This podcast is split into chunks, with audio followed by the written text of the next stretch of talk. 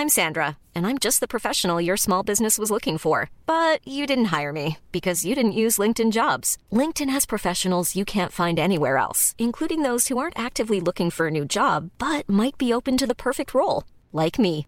In a given month, over 70% of LinkedIn users don't visit other leading job sites. So if you're not looking on LinkedIn, you'll miss out on great candidates like Sandra. Start hiring professionals like a professional. Post your free job on linkedin.com/people today. Bientôt 17h sur CNews. Merci encore de votre fidélité. Punchline version été, vous le savez, c'est pendant 3 heures jusqu'à 20h en direct, bien évidemment, sur CNews. Et c'est avec Gabriel Cluzel. Bonsoir Gabriel. Vous êtes directrice de la rédaction de Boulevard Voltaire. Régis Sommier également présent. Le Sommier, pardon, grand reporter. Bonsoir. Patrice. Je veux qu'on commence bien cette émission, hein. effectivement. Guillaume Bigot. Ça, c'est c'est bon. J'ai tout bon. Mathieu Vallet. Bonsoir. J'ai tout bon. Bonsoir, porte-parole du syndicat indépendant des commissaires de police. On prend la direction de Lyon dans un instant. On va vous montrer bien sûr ces images de ces trois policiers qui ont été euh, agressés, euh, deux qui sont euh, légèrement blessés. Ils ont été eh bien lynchés véritablement par une cinquantaine d'individus. On reviendra sur cette affaire. On en sait bien plus sur le profil de l'un des assaillants. C'est juste après le- les principaux titres de l'actualité. C'est avec Mathieu Rio. Bonjour Patrice, bonjour à tous. On commence ce journal avec une question très concrète pour les Français. Risque-t-on de connaître des coupures d'électricité cet hiver? La question se pose face au risque d'un arrêt total des livraisons du gaz russe, mais aussi devant l'état du parc nucléaire français. Les réponses de notre journaliste scientifique Michel Chevalet. Risque-t-on de coupure d'électricité cet hiver?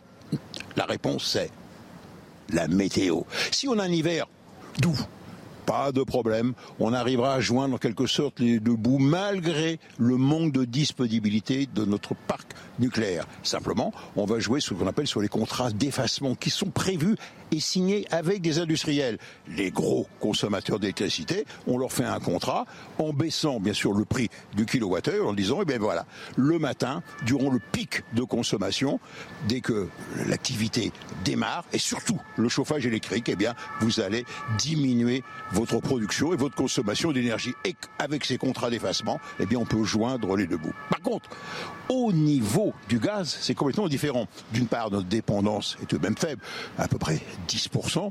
Donc en serrant un peu la ceinture, on y passera. Mais attention, n'oublions pas, il y a le gaz pour la chaudière à gaz du particulier, mais le gaz un peu pour les transports, et notamment la production d'électricité avec des turbines à gaz. Mais les turbines à gaz ne fonctionnent qu'en pointe et non pas en continu. Mais surtout, il y a un domaine où on ne peut pas se passer de gaz, c'est le domaine de la chimie. La chimie a besoin de gaz, de méthane, de CH4, essentiellement dans deux domaines. Le premier des domaines, ce sont les fours, et notamment les fours pour les, verrotiers. Ils ont besoin de fours à gaz. Et le deuxième, eh bien, c'est l'industrie chimique.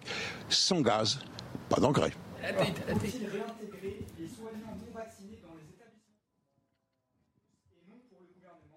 ministre de la Santé avait au préalable consulté les autorités sanitaires du pays. Écoutez François Braun. Je me suis engagé euh, face aux, parlementaires euh, non seulement à, demander l'avis de la Haute Autorité de Santé et à suivre euh, l'avis des autorités scientifiques sur cette question compliquée, hein, épineuse des, soignants non vaccinés et de leur réintégration.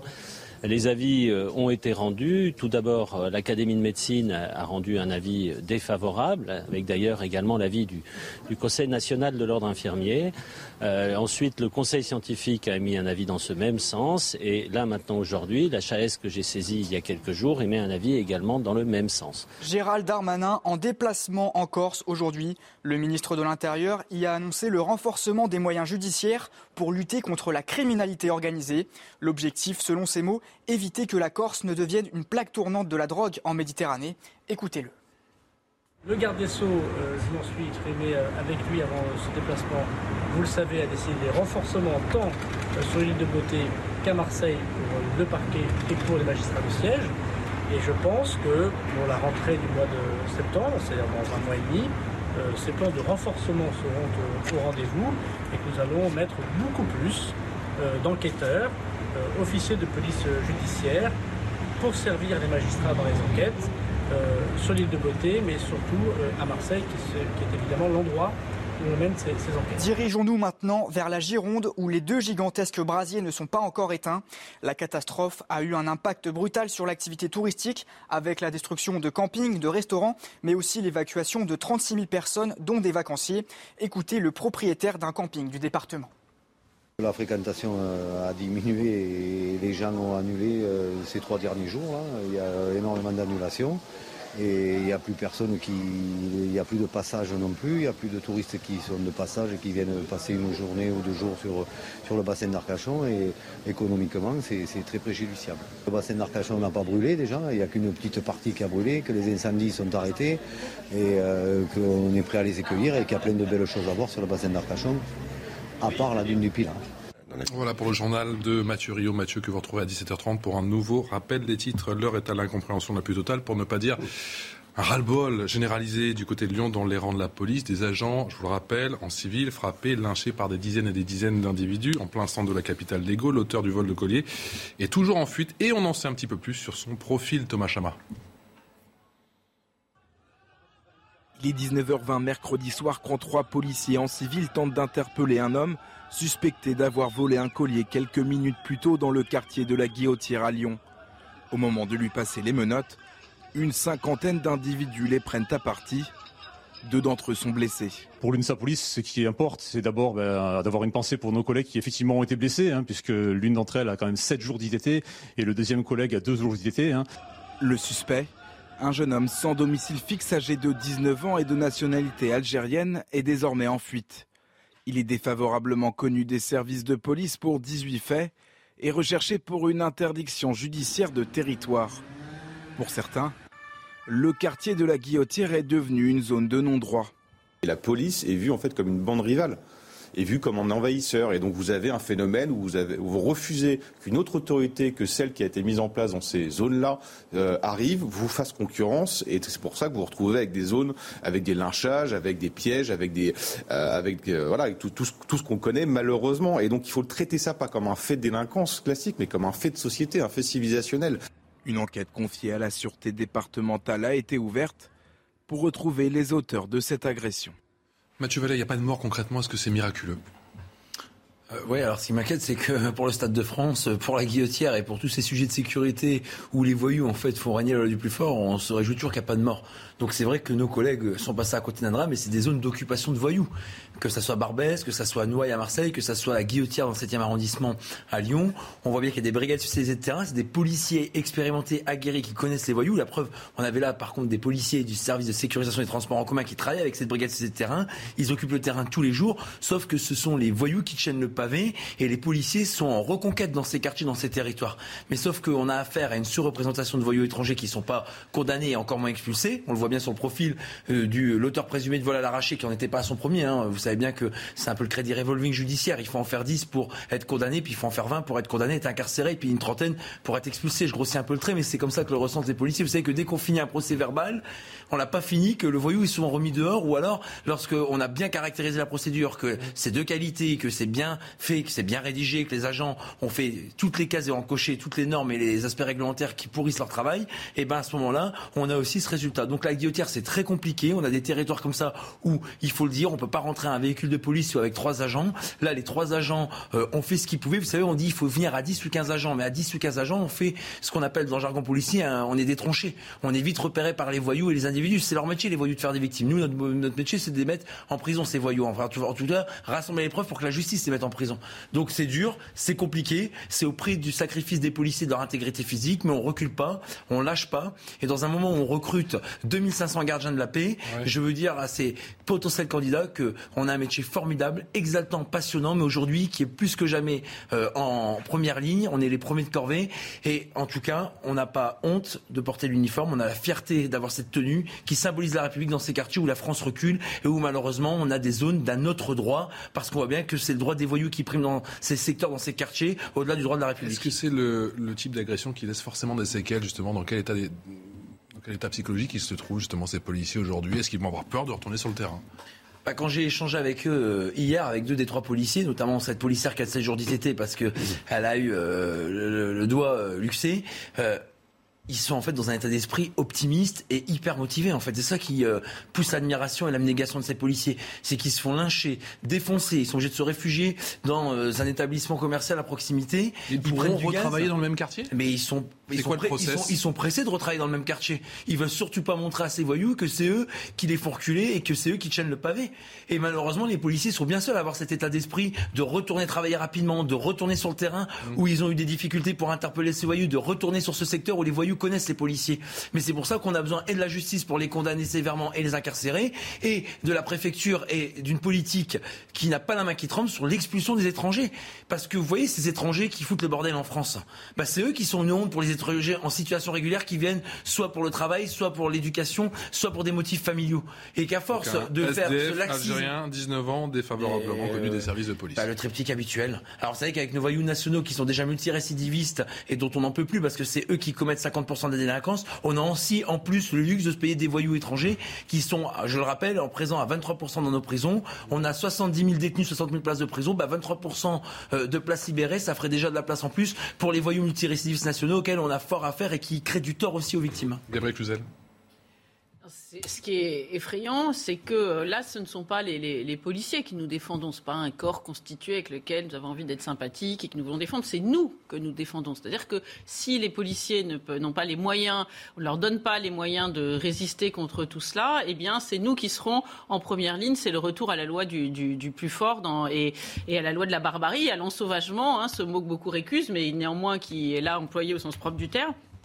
Euh, qui euh, et, nous serons évidemment euh, en première ligne. Il faut que les, Français en aient, en aient conscience. Et précisément, on voit bien que ces délinquants ne, ne, comprennent que la loi du plus fort. Donc, cette espèce de faiblesse de la justice, ils la prennent pas pour de la mensuétude, pour de la miséricorde, pour la grandeur d'âme des juges. Ils le prennent simplement pour ce qu'elle est, de la faiblesse, de la lâcheté. Et, et, et, plus nous sommes faibles, et plus nous sommes lâches, et plus et plus ils sont forts. Alors, c'est merveilleux de voir ces policiers continuer à avoir la pêche pour euh, pour, faire leur travail, mais euh, c'est quand même le, tonneau des dadaïdes et c'est proprement insupportable. Il faut aussi renvoyer par ailleurs la gauche euh, face à sa, petite musique de fond, qui, sa rhétorique, qui alimente l'idée qu'à chaque fois qu'un policier intervient de façon musclée, bah, c'est forcément un, pourri, une brute assoiffée de sang, et qui fait que ça incite peu ou prou l'environnement à être extrêmement hostile. S'il l'est peut-être déjà naturellement naturellement, mais, en plus, là, finalement, il se sent un blanc-seing euh, pour, euh, euh, pour protéger les délinquants. Moi, j'ai trouvé cette scène extrêmement impressionnante. J'ai mal à ma ville qui devient la ville de l'insécurité. C'est ce qu'a dit Gérard Collomb, l'ancien maire effectivement de, Lyon. il y a, allez, c'était au mois de mai dernier, en mai 2022. Ce matin, chez nos confrères de RMC, il s'en prend à la mairie écologiste actes graves, puisque, comme vous le rappeliez, à la Duchère, il y a par exemple eu euh, deux morts. Donc, euh, oui, il y a une attitude de permissivité euh, générale de la part de, la municipalité qui pense que la répression, ce n'est pas une bonne attitude, et donc qui laisse aller les choses, et du coup, les actes de délinquance se multiplient avec, bah, comme on vient de le voir là, l'attaque de policiers. Si l'on remet les choses euh, donc euh, en perspective, on a quoi? On a euh, un mineur non accompagné qui avait déjà été condamné pour des actes de délinquance, qui arrache un collier à une personne qui se promène dans le quartier, et à partir du moment où les policiers veulent l'interpeller, une partie des gens qui se trouvent là, dans un quartier très dégradé, qui commence à ressembler de plus en plus à une ZAD. Guillaume Bigot, Lyon, ça devient la ville de l'insécurité? Comme euh, le dit Gérard Collomb c'est pas que Lyon, c'est toutes les villes de France, ça sort des grandes métropoles. De toute façon, c'est pas un phénomène qui est lié à des, ghettos euh, urbains ou à des cités sensibles. C'est sorti de cet écosystème maintenant. Euh, partout, il n'y a plus aucune zone, il n'y a plus aucune zone qui soit sécure en quelque sorte. On a vu même dans les aux abords de la Tour Eiffel, sur le Champ de Mars, là où des, des lieux extrêmement symboliques, qui sont extrêmement importants, parce qu'on est une nation touristique dans tous les grands pays du monde vous n'avez pas nécessairement une sécurité partout, nulle part. Mais vous avez au moins des endroits qui sont à peu près sûrs. quoi. C'est pas le cas. En fait, il faut arrêter, il faut, je pense, faire un arrêt sur image pour bien comprendre ce qui se passe. Parce que c'est pas, pas si clair ce qui se passe. Quand vous allez dans un pays comme le Brésil, où les écarts de niveau de vie sont colossaux par rapport à la France, où vous avez par ailleurs une culture de la violence, des favelas, etc. Bah, si on vous braque si quelqu'un de surarmé, parce qu'en plus il y a plus d'armes, beaucoup plus d'armes qu'en France, si on vous braque et que vous donnez votre montre ou que vous donnez votre argent. Et la police là-bas, elle opère différemment. Hein. Elle est très violente aussi. Mais, mais, alors, oui, c'est un argument supplémentaire. C'est que cette, cette police, elle se, elle se comporte comme des commandos militaires.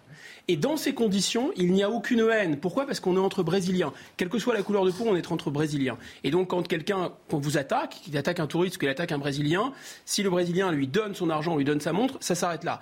Ici, vous voyez bien que ça sert à rien d'essayer de cacher l'éléphant au milieu de la pièce. Vous voyez bien qu'il s'agit d'autre chose. Il ne s'agit pas seulement de voyous. Il ne s'agit pas d'écart de niveau de vie. Il ne s'agit pas d'une question sociale. Il s'agit d'un déferlement de haine raciale ethnique et religieuse. Vous avez l'équivalent des Alamans, l'équivalent des Burgondes, vous avez des envahisseurs qui sont là, qui veulent casser du blanc, casser du français et casser du couffard. C'est une évidence.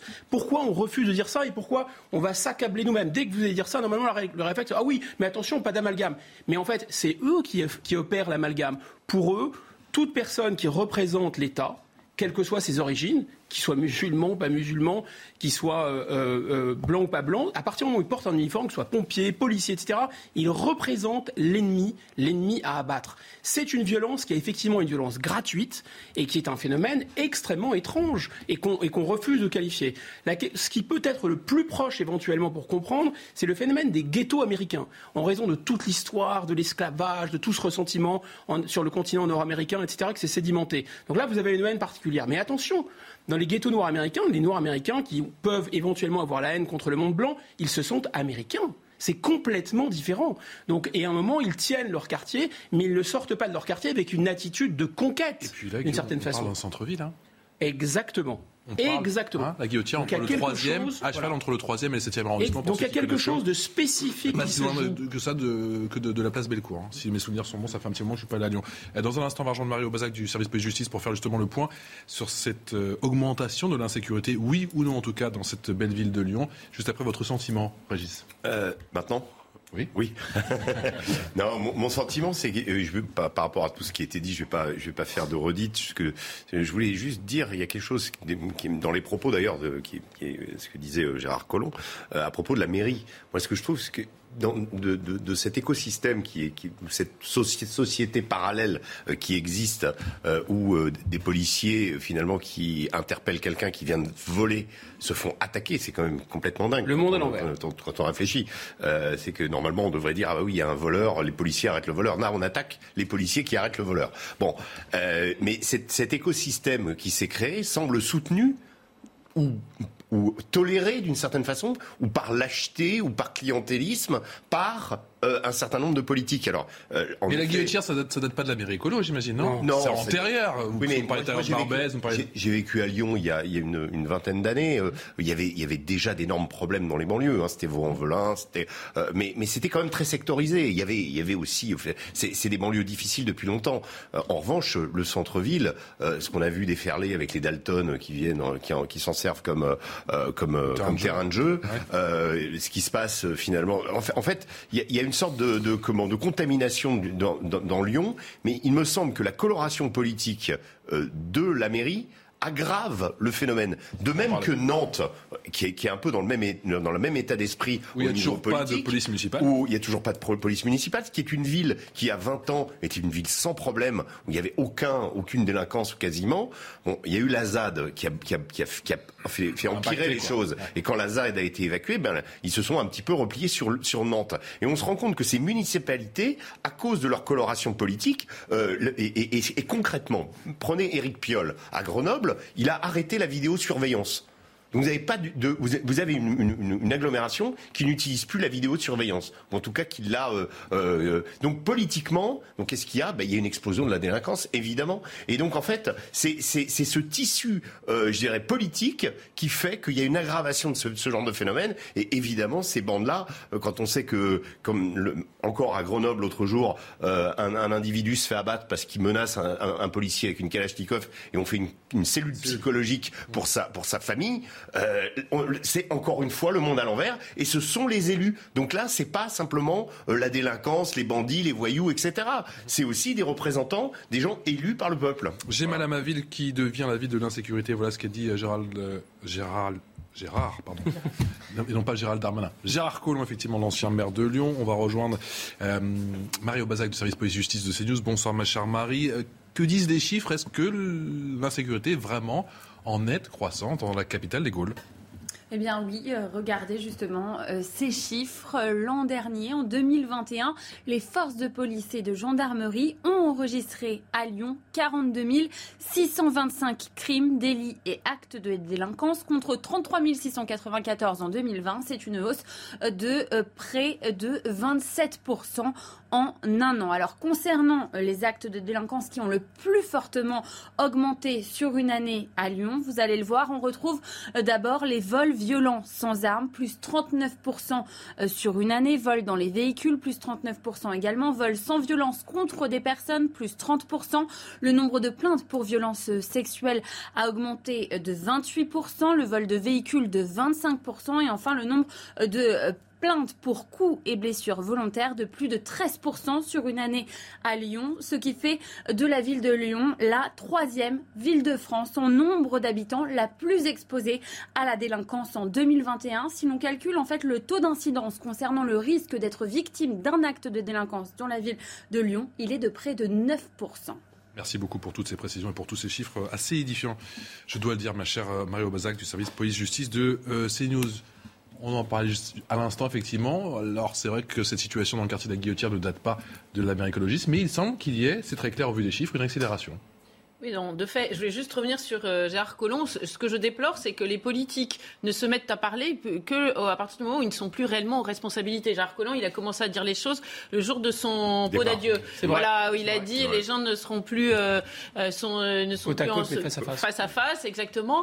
Et, et maintenant, il, il, déplore tout un tas de mots dont que nous partageons ce constat, mais, mais que ne l'a-t-il fait avant, quand il était aux affaires, au moment où il pouvait agir? Et alors moi, je veux bien lui tresser des couronnes de laurier et dire qu'il est merveilleux, mais ça aurait été sympa de s'en occuper avant, si je puis me permettre. Voilà, et pour revenir sur les, les, les maires écolos, alors c'est vrai qu'on ne peut pas les charger de, de tous les péchés du monde parce que c'est des situations euh, qui ont prospéré euh, à bas bruit pendant des dizaines d'années, mais on a l'impression quand même qu'ils euh, ont un effet de catalyseur. Moi, je vais donner un autre exemple que je connais bien, c'est celui de la ville de Bordeaux. Bordeaux, c'était une ville réputée éminemment bourgeoise, voire ennuyeuse. Vous prenez les bouquins de tranquille. voilà, trop tranquille. Les gens allaient à Toulouse parce qu'à Toulouse, ça bougeait plus. Puis tout d'un coup, de Toulouse, ils sont revenus à Bordeaux parce que Bordeaux, ça avait la réputation d'être tranquille. Et maintenant, à Bordeaux, il se dit que Bordeaux est une ville où la délinquance monte de façon extrêmement inquiétante. En tout cas, c'est ce qu'un gendarme m'a dit, m'a dit tout récemment. Euh, euh, et, et, et, de fait, euh, c'est on ne peut pas s'empêcher de faire ce constat. Je, vais faire une, comparaison euh, qui vaut ce qu'elle vaut, mais vous savez, dans la ville de Bordeaux, par exemple, euh, on fait, il y a les mauvaises herbes qui, prospèrent aujourd'hui. C'est la, grande mode. Il faut plus euh, désherber. Tout est interdit dans ce domaine-là.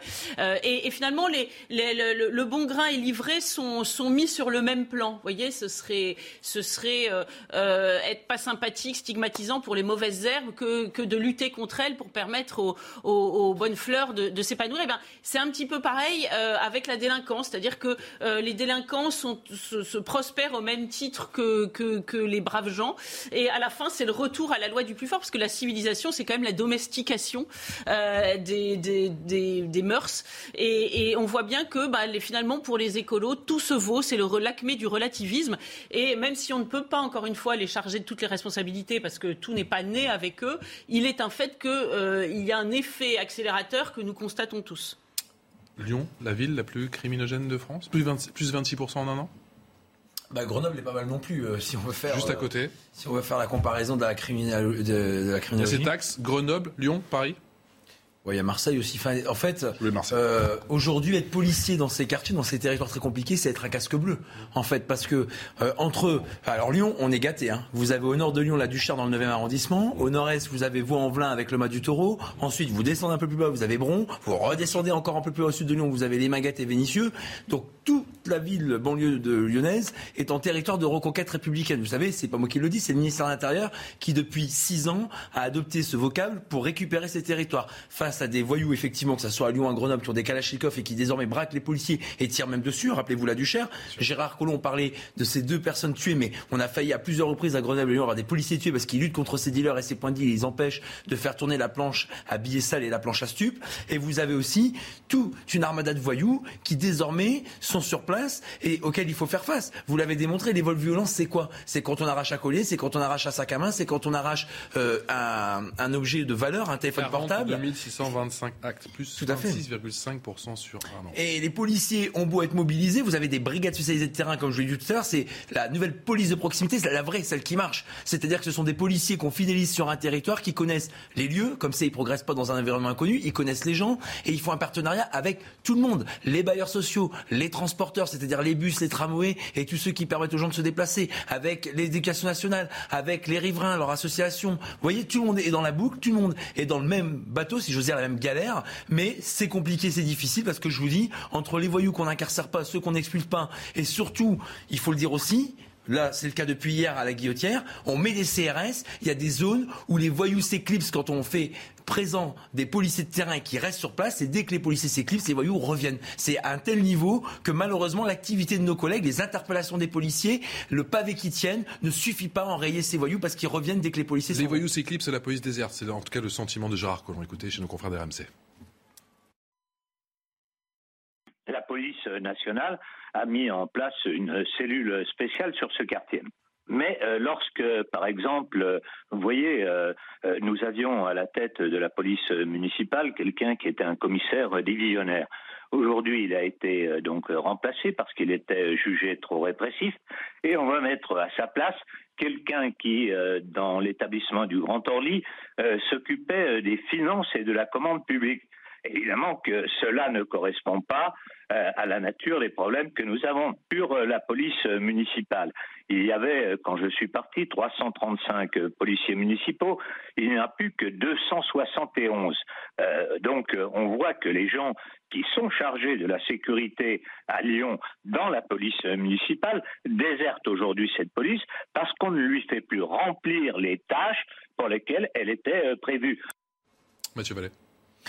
Les policiers municipaux, moi je veux leur rendre hommage. À Nice, c'est une police municipale équipée, armée, qui a fait ses preuves sur des attentats terroristes. Ils ont même été primo intervenants, ils ont sauvé des vies. Et dans des villes, moi quand j'ai dirigé à La Ciotat, dans les Bouches-du-Rhône, le commissariat, tous les jours on travaillait avec la police municipale. Quand vous avez à la tête de la mairie des élus, dont le premier magistrat que représente le maire, qui arme sa police municipale, qui est dans une logique de partenariat entier avec la police nationale, et Gérard Collomb dit qu'à Lyon, il y avait un commissaire divisionnaire détaché à la tête de la police municipale, c'est vrai. À Paris, c'est aussi un, normalement un commissaire de police. En fait, c'est malheureux à dire, mais on a certaines villes qui ont oublié les classes populaires et qui ont oublié les petites gens qui sont les plus en proie et les premières victimes de l'insécurité et de lire de ces voyous. Et d'une certaine manière, quand les maires ne veulent pas mettre la main à la pâte et mettre les mains dans le cambouis avec les policiers nationaux, eh ben c'est compliqué. Donc les policiers municipaux, regardez Paris pour terminer, une police désarmée, une police qui travaille que très peu avec la police nationale, la préfecture de police de Paris, une police qu'on cantonne à des rôles de pervenche, ils font que des procès-verbaux. où ils travaillent conjointement. Mais il y a des commissariats où on travaille. Non, non seulement on travaille. Non mais je vais vous étonner on travaille même pas main dans la main. On est en coproduction, on fait des patrouilles mixtes, on fait des équipes mixtes, on a parfois même des commissariats de police nationale qui sont avec des, postes de police municipale. On est en coproduction pleine et entière. Mais ça, il faut qu'il y ait une volonté du maire. Logique, hein. De toute façon, euh, Patrice, si le maire ne nous aide pas, on n'y arrive pas. Hein.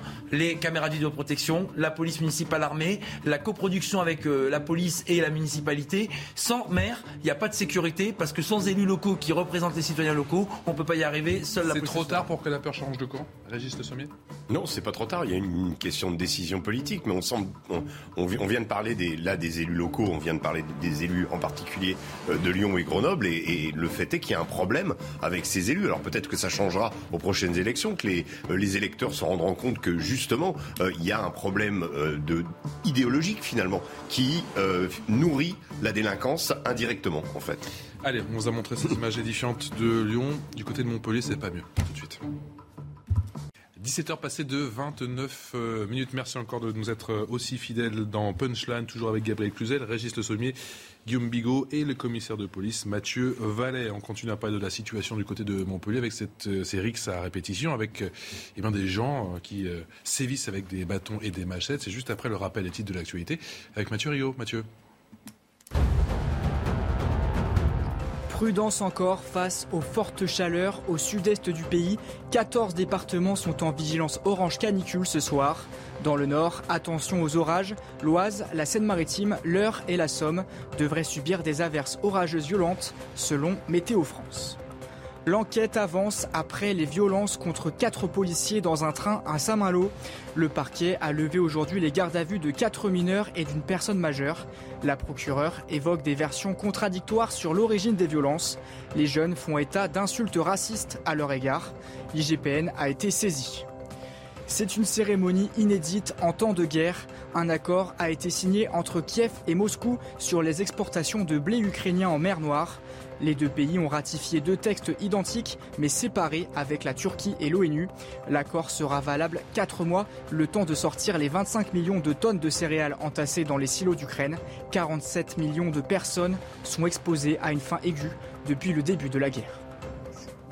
Mathieu Rio pour le rappel des titres à Montpellier, des affrontements à la marchette entre, dealers. Nous vous montrions dès hier, vous le savez, dans Punchline, cette vidéo, 36 secondes pour le moins édifiante, d'un règlement de compte violent en plein cœur de la, ville.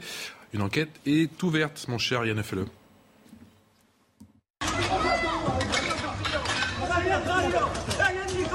Deux hommes armés en plein jour, dont l'un avec une machette. La scène se déroule mardi au centre-ville de Montpellier. Une bagarre aurait d'abord éclaté entre plusieurs jeunes. D'abord des coups de bâton, puis apparaît une machette. Deux groupes semblent se faire face. Certains tentent de se protéger et repousser les assauts avec les chaises d'un bar voisin.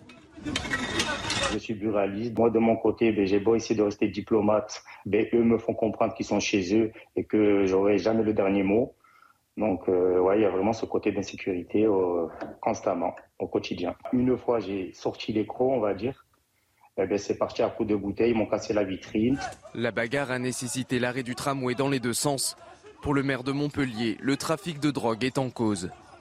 Cette rixe a conduit euh, euh, une personne à être prise en charge par euh, les services de secours. cette personne est encore hospitalisée. Je constate qu'elle ne porte pas plainte contre son agresseur, ce qui accrédite la thèse euh, que c'est un règlement de compte entre dealers. La police est mobilisée pour retrouver l'homme à la machette. Elle annonce deux arrestations. On a parlé de Lyon, on a parlé de Grenoble, Marseille et bien évidemment Paris. À Montpellier, Mathieu Vallet, les dealers font aussi la loi. Ah bah en tout cas, ils transforment nos rues en véritable champ de bataille. c'est une certitude. Bon, et regardez, vous avez des gens, c'est des sauvages. Qu'est-ce qui distingue l'être humain d'un sauvage? C'est que normalement, on est un cerveau, on est censé être civilisé. Là, vous avez des sauvages, en fait, qui reculent devant rien, qui ont plus peur de rien, et dont la vie ne représente plus rien. C'est ça la réalité. Et vous demandez à des policiers qui sont des casques bleus d'intervenir sur des terrains où, en fait, avec des machettes, avec des kalachnikovs, avec des armes qui aujourd'hui euh, sont euh, considérées comme moins dangereuses que nos armements à nous. Vous savez que le Conseil d'État vient de dire que l'arme qui nous permet de jeter des bombes lacrymogènes, c'est une arme de guerre, alors que là, qu'est-ce que c'est que ces armes-là?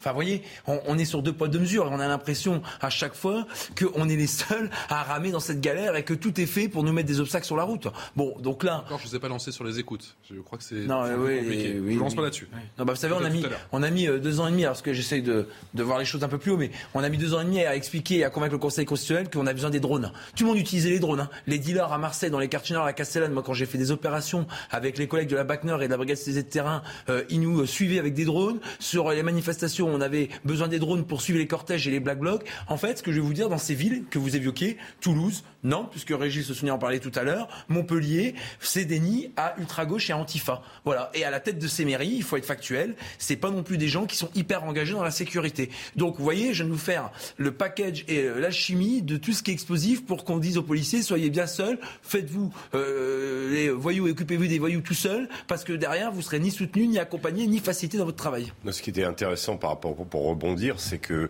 euh, les Antifa lyonnais, par exemple, hier, à la suite de cette vidéo, la fameuse vidéo qu'on a vue, euh, voilà, avait fait un commentaire disant que c'était les habitants euh, du quartier qui spontanément euh, s'étaient opposés aux violences, policières et avaient chassé les policiers qui étaient les malfaisants. Donc c'était aussi, encore une fois, un exemple d'inversion où des, acteurs locaux qu'on avait vu d'ailleurs lors de déplacements d'hommes politiques, etc., qui s'exprimaient, notamment le déplacement de, Jordan Bardella à, Lyon, donc il y avait le, chef des antifas de Lyon qui disait nous viendrons perturber ce déplacement.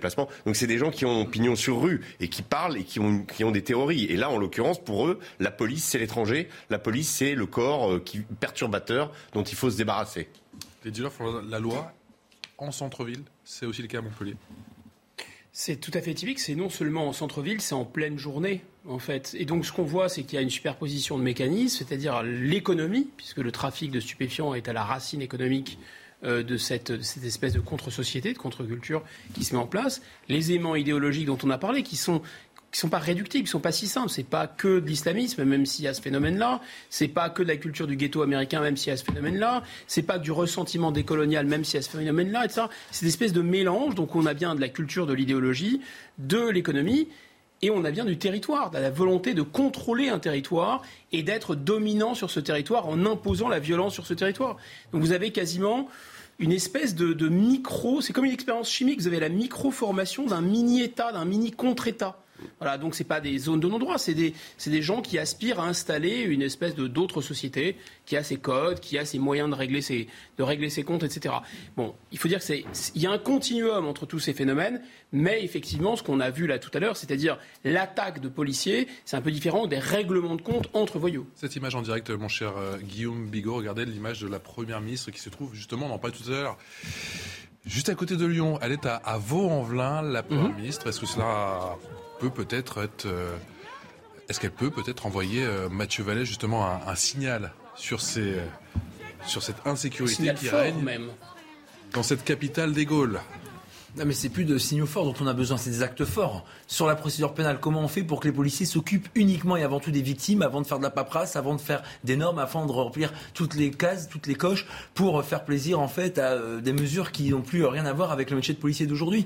Qu'est-ce qu'on fait pour ces policiers qui sont agressés, qui sont victimes de l'ensauvagement et qui souvent doivent avancer les frais de leur prise en charge médicale ou dont les pharmaciens ou les médecins ne veulent plus prendre ce qu'on appelle les triptyques, ces trois documents papier qui permettent aux policiers de voir leur prise en charge en lieu et place de la sécurité sociale. Moi, je voyais, regardez, je ne fais pas de débat mal placé, mais je vois l'aide médicale d'État pour les étrangers. Ils ont une carte qui leur permet de prendre en charge leurs frais médicaux. Bah, grand bien leur face. Mais pourquoi pour le policier, j'en avais parlé à mon administration et notamment à la direction des ressources humaines de la police, on ne crée pas une carte de prise en charge médicale pour le policier qui doit remplir des documents, des paperasses, des triptyques, présenter des papiers que les euh, praticiens de santé ne prennent plus parce qu'ils ne sont pas remboursés en temps et heure par l'État. Vous voyez, moi je rêve d'un monde où les policiers, comme les voyous, ont droit à des grands avocats, où les frais médicaux sont pris en charge parce qu'ils sont blessés, parce qu'ils sont policiers, pas parce qu'ils sont euh, citoyens normaux dans le sens où quand on est policier, on porte une, tenue qui oblige, qui exige et d'une certaine manière qui honore. Vous voyez, voilà, c'est des actes forts dont on a besoin. Une simplification de la procédure, une simplification des démarches lorsqu'on est victime, une simplification de l'accompagnement des policiers lorsque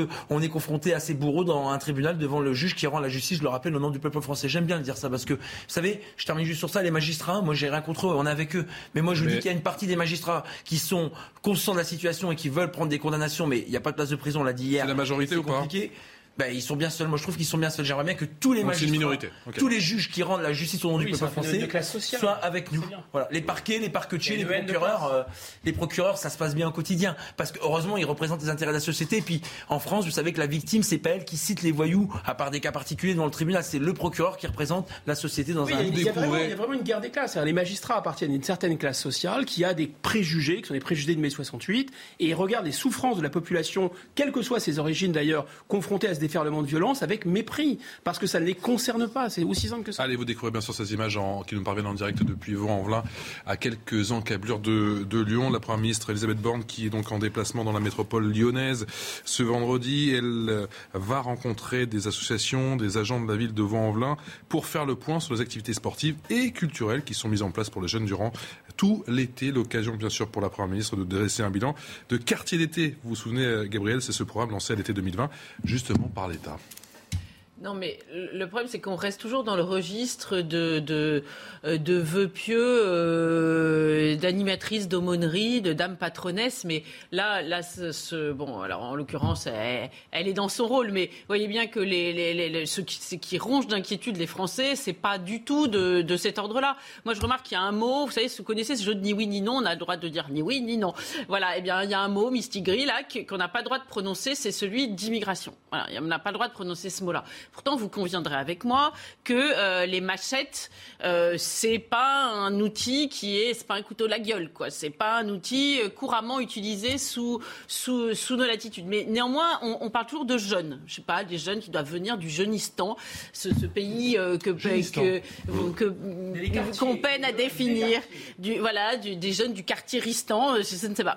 Et donc, on, et, donc, à partir du moment où on refuse de, poser un diagnostic, c'est comme si le médecin refusait de poser un diagnostic et demandait aux policiers, qui sont des sortes d'infirmières, de, venir euh, changer le pansement toutes les cinq minutes. Mais euh, si on n'a pas posé euh, de, diagnostic de base, ça ne conviendra pas. Évidemment, nous n'arrivons pas à, juguler euh, un, cocktail explosif qui est l'effondrement de nos mœurs, notre désamour pour ce que nous sommes, notre faiblesse intrinsèque née de mai 68, mmh. et puis l'arrivée massive d'une immigration qui, elle, arrive avec ses mœurs. Parfois, vous l'avez dit, c'est un cocktail de tout. C'est rien. Euh, il n'y a pas d'explication unique, mais cocktail de, de, rancœur, de euh, de, de, de, de, violences euh, importées, parce que même si on fuit ces violences, et eh ben, on ne s'en débarrasse pas comme de, euh, de vieilles nippes en passant la frontière. Et tout cela n'a pas été du tout, du tout anticipé, et on ne veut pas en poser le diagnostic. Donc évidemment, rien ne peut se résoudre, et on demande aux policiers de, de vider l'océan à la petite cuillère. Tout faire. Moi, moi, je vais être volontiers euh, provocateur. Il y a un département pourtant qui a une sorte d'avant-garde de, tout ce qui pourrait se passer euh, chez nous, c'est Mayotte. Moi, j'ai eu l'occasion d'y passer 15 jours euh, et environ 6 mois. Quasiment toute la population se balade avec ce qui, s'appelle localement un chombo.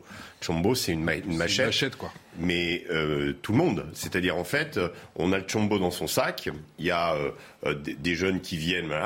on, fait comme si on sortait de chombo on, se balade avec la machette. C'est-à-dire en fait, et, les, les, comment, les attaques telles typiques de, moi j'en ai vu là-bas, mmh. euh, de, les images de, Montpellier, mmh. ça se passe à la sortie des classes mmh. tous les jours. Mais j'ai vu ça aussi euh, euh, en Guadeloupe, j'ai vu ça en, bien sûr, Mais, mais Mayotte, très longtemps, vraiment particulier parce qu'en plus c'est un département français, hein. enfin un département français où il y a besoin de, montrer quatre fois son passeport pour revenir en France, mais mais c'est quand même un département, donc c'est une sorte de, en termes d'immigration, puisque c'est le puisqu'il faut bien prononcer ce terme, euh, c'est une sorte de, de euh, d'épi, enfin de, comment dire, de, de, euh, ces puissances 10, tout ce qu'on vit en France en fait. La moitié de la population est étrangère. Tous les ans, on essaie, tous les mois, on essaye d'en, rapatrier dans les îles des Comores autour, qui reviennent finalement en utilisant les, bateaux. Il y a tout le phénomène économique, il y a le phénomène de drogue, il y a tout en même temps et vous arrivez à un constat que la moitié de la population euh, est d'origine étrangère sur l'île. Comment rebâtir le lien, comment retisser ce lien avec cette, euh, cette partie de la jeunesse qui est en détestation la, la police? Je vois effectivement la Première ministre qui est au, contact de cette jeunesse du côté de, la police, de la France. De Vaux-en-Velin. c'est quoi la question? La question c'est comment rebâtir ce lien? Bah, je sais pas, on a 72% des Français qui aiment et soutiennent leur police, c'est déjà pas mal. Alors est-ce qu'on aura un jour 100% Je serais le premier. Mais chez les jeunes, c'est pas ces chiffres-là. Bah, c'est peut-être plus bas chez les jeunes, mais euh, moi, ce que j'aime à dire, c'est que quand euh, euh, j'ai des collègues commissaires qui accueillent en stage des collégiens de troisième ou même des lycéens ou même des étudiants, moi, j'ai eu la chance d'accueillir des étudiants qui étaient en droit à Aix-en-Provence, qui sont venus au commissariat et qui aujourd'hui sont officiers de police. Donc l'intérêt aujourd'hui, je pense, c'est que on est toujours mieux compris, mieux connu et d'une certaine manière mieux aimé quand on s'ouvre à l'extérieur et quand on permet aux gens de partager notre quotidien. alors justement, Mathieu eh ben, il faut multiplier ce type de eh stage ben, pour que le, premier contact ne soit pas celui dans la rue. Vu que vous me tendez la perche, je vais, je vais la prendre. Euh, vous avez des stages qui sont offerts aujourd'hui en stage de troisième et en stage lycéen pour pouvoir partager pendant plusieurs jours, une semaine ou deux, dans les services de police au quotidien des policiers. Alors on peut pas tout faire comme les policiers, mais en tout cas, on peut partager du temps avec des policiers, on peut voir leur quotidien, on peut voir leur travail. Donc ça, c'est une première approche qui est bien. Et vous avez aussi la réserve opérationnelle qui est en train de monter en puissance. C'est génial la réserve opérationnelle. Que vous soyez boulanger, maçon ou que vous soyez, euh, ou, enfin, quel métier que vous occupiez, vous pouvez prendre en moyenne un mois un mois, alors perlé ou d'un seul coup dans l'année, pour partager le quotidien des policiers en portant vous-même une tenue d'uniforme et en étant utile pour la nation et la maison française dans un contexte où on a supprimé depuis 95 ou 97 pardon le service militaire. Je trouve que être réserviste dans la police nationale ou dans la gendarmerie nationale, ça permet d'une certaine manière au lieu d'avoir des mots d'amour pour la France, et ben d'avoir des actes de preuve d'amour pour la France, à savoir porter l'uniforme et servir sur le drapeau, servir le pays et protéger les Français en plus du métier qu'on fait et en plus c'est rémunéré. Vous voyez, c'est tout bénef. On sert le pays, on est utile au pays, on protège les Français et en plus on fait un métier différent que celui on peut faire. La bonne méthode, ça va être euh, aussi simple que ça? Je pense qu'il ne s'agit pas de retisser un lien, il s'agit d'appliquer les lois, c'est complètement différent. Et euh, appliquer les lois, quelle que soit euh, l'origine des gens, leur nationalité, euh, qu'ils soient grands, petits, gros ou maigres, enfin la loi est la même pour tous en République, pointe à la ligne. Quant au fait que des gens détestent la police, mais aussi la France, il faut le dire, bah, s'ils détestent la France, ils n'ont pas vocation à rester en France. Enfin, il ne faut pas qu'ils restent dans un pays qu'ils détestent. S'ils sont français, ça pose un problème. français qui restent là. Un Français qui déteste la France, c'est un Français, effectivement, de par les papiers. Mais s'il se revendique d'une autre nationalité et qu'il déclare sa détestation et sa haine, alors c'est vraiment, vraiment très intéressant parce que en fait, on est renvoyé sans arrêt à des caricatures. Il ne s'agit pas de stigmatiser tous les gens qui sont issus de l'immigration. Il y a un déni de l'échec de l'assimilation, mais il y a aussi un déni de, la réussite de l'assimilation. Donc tous les gens qui sont issus de l'immigration, ils ne sont pas dans cette situation-là, ne sont pas dans ce discours de haine, ne sont pas dans cette violence. C'est complètement faux et caricatural de dire ça. En revanche, vous avez une majorité silencieuse de Français, quelles que soient leurs origines, je pense. Euh, et quel que soit qu'ils soient issus ou non de l'immigration, c'est une énorme majorité silencieuse. Vous avez une minorité extrêmement vindicative, agressive, et vous avez une classe dirigeante qui est complice. Cette classe dirigeante, plus la minorité est agressive, plus la minorité est violente, plus la minorité est sanguinaire, et plus la, la, classe dirigeante ferme les yeux, fait l'autruche, laisse faire. Qu'est-ce qui va se passer? En fait, il ne faut pas croire que ce système, il est statique. Il n'est pas statique, il est dynamique un jour, à force d'arracher les poils du tigre, à force de, donner des coups de canif dans la queue du lion, vous voyez, en fait, la majorité du peuple français, quelles que soient ses origines, c'est un tigre, c'est un lion. La puissance qui peut déferler est inimaginable. Ces caïds, ces petites racailles de rien du tout, pensent impressionner le peuple français. Ils ne savent pas ce qu'est le peuple français, ils ne savent pas quelle est la fureur du peuple français.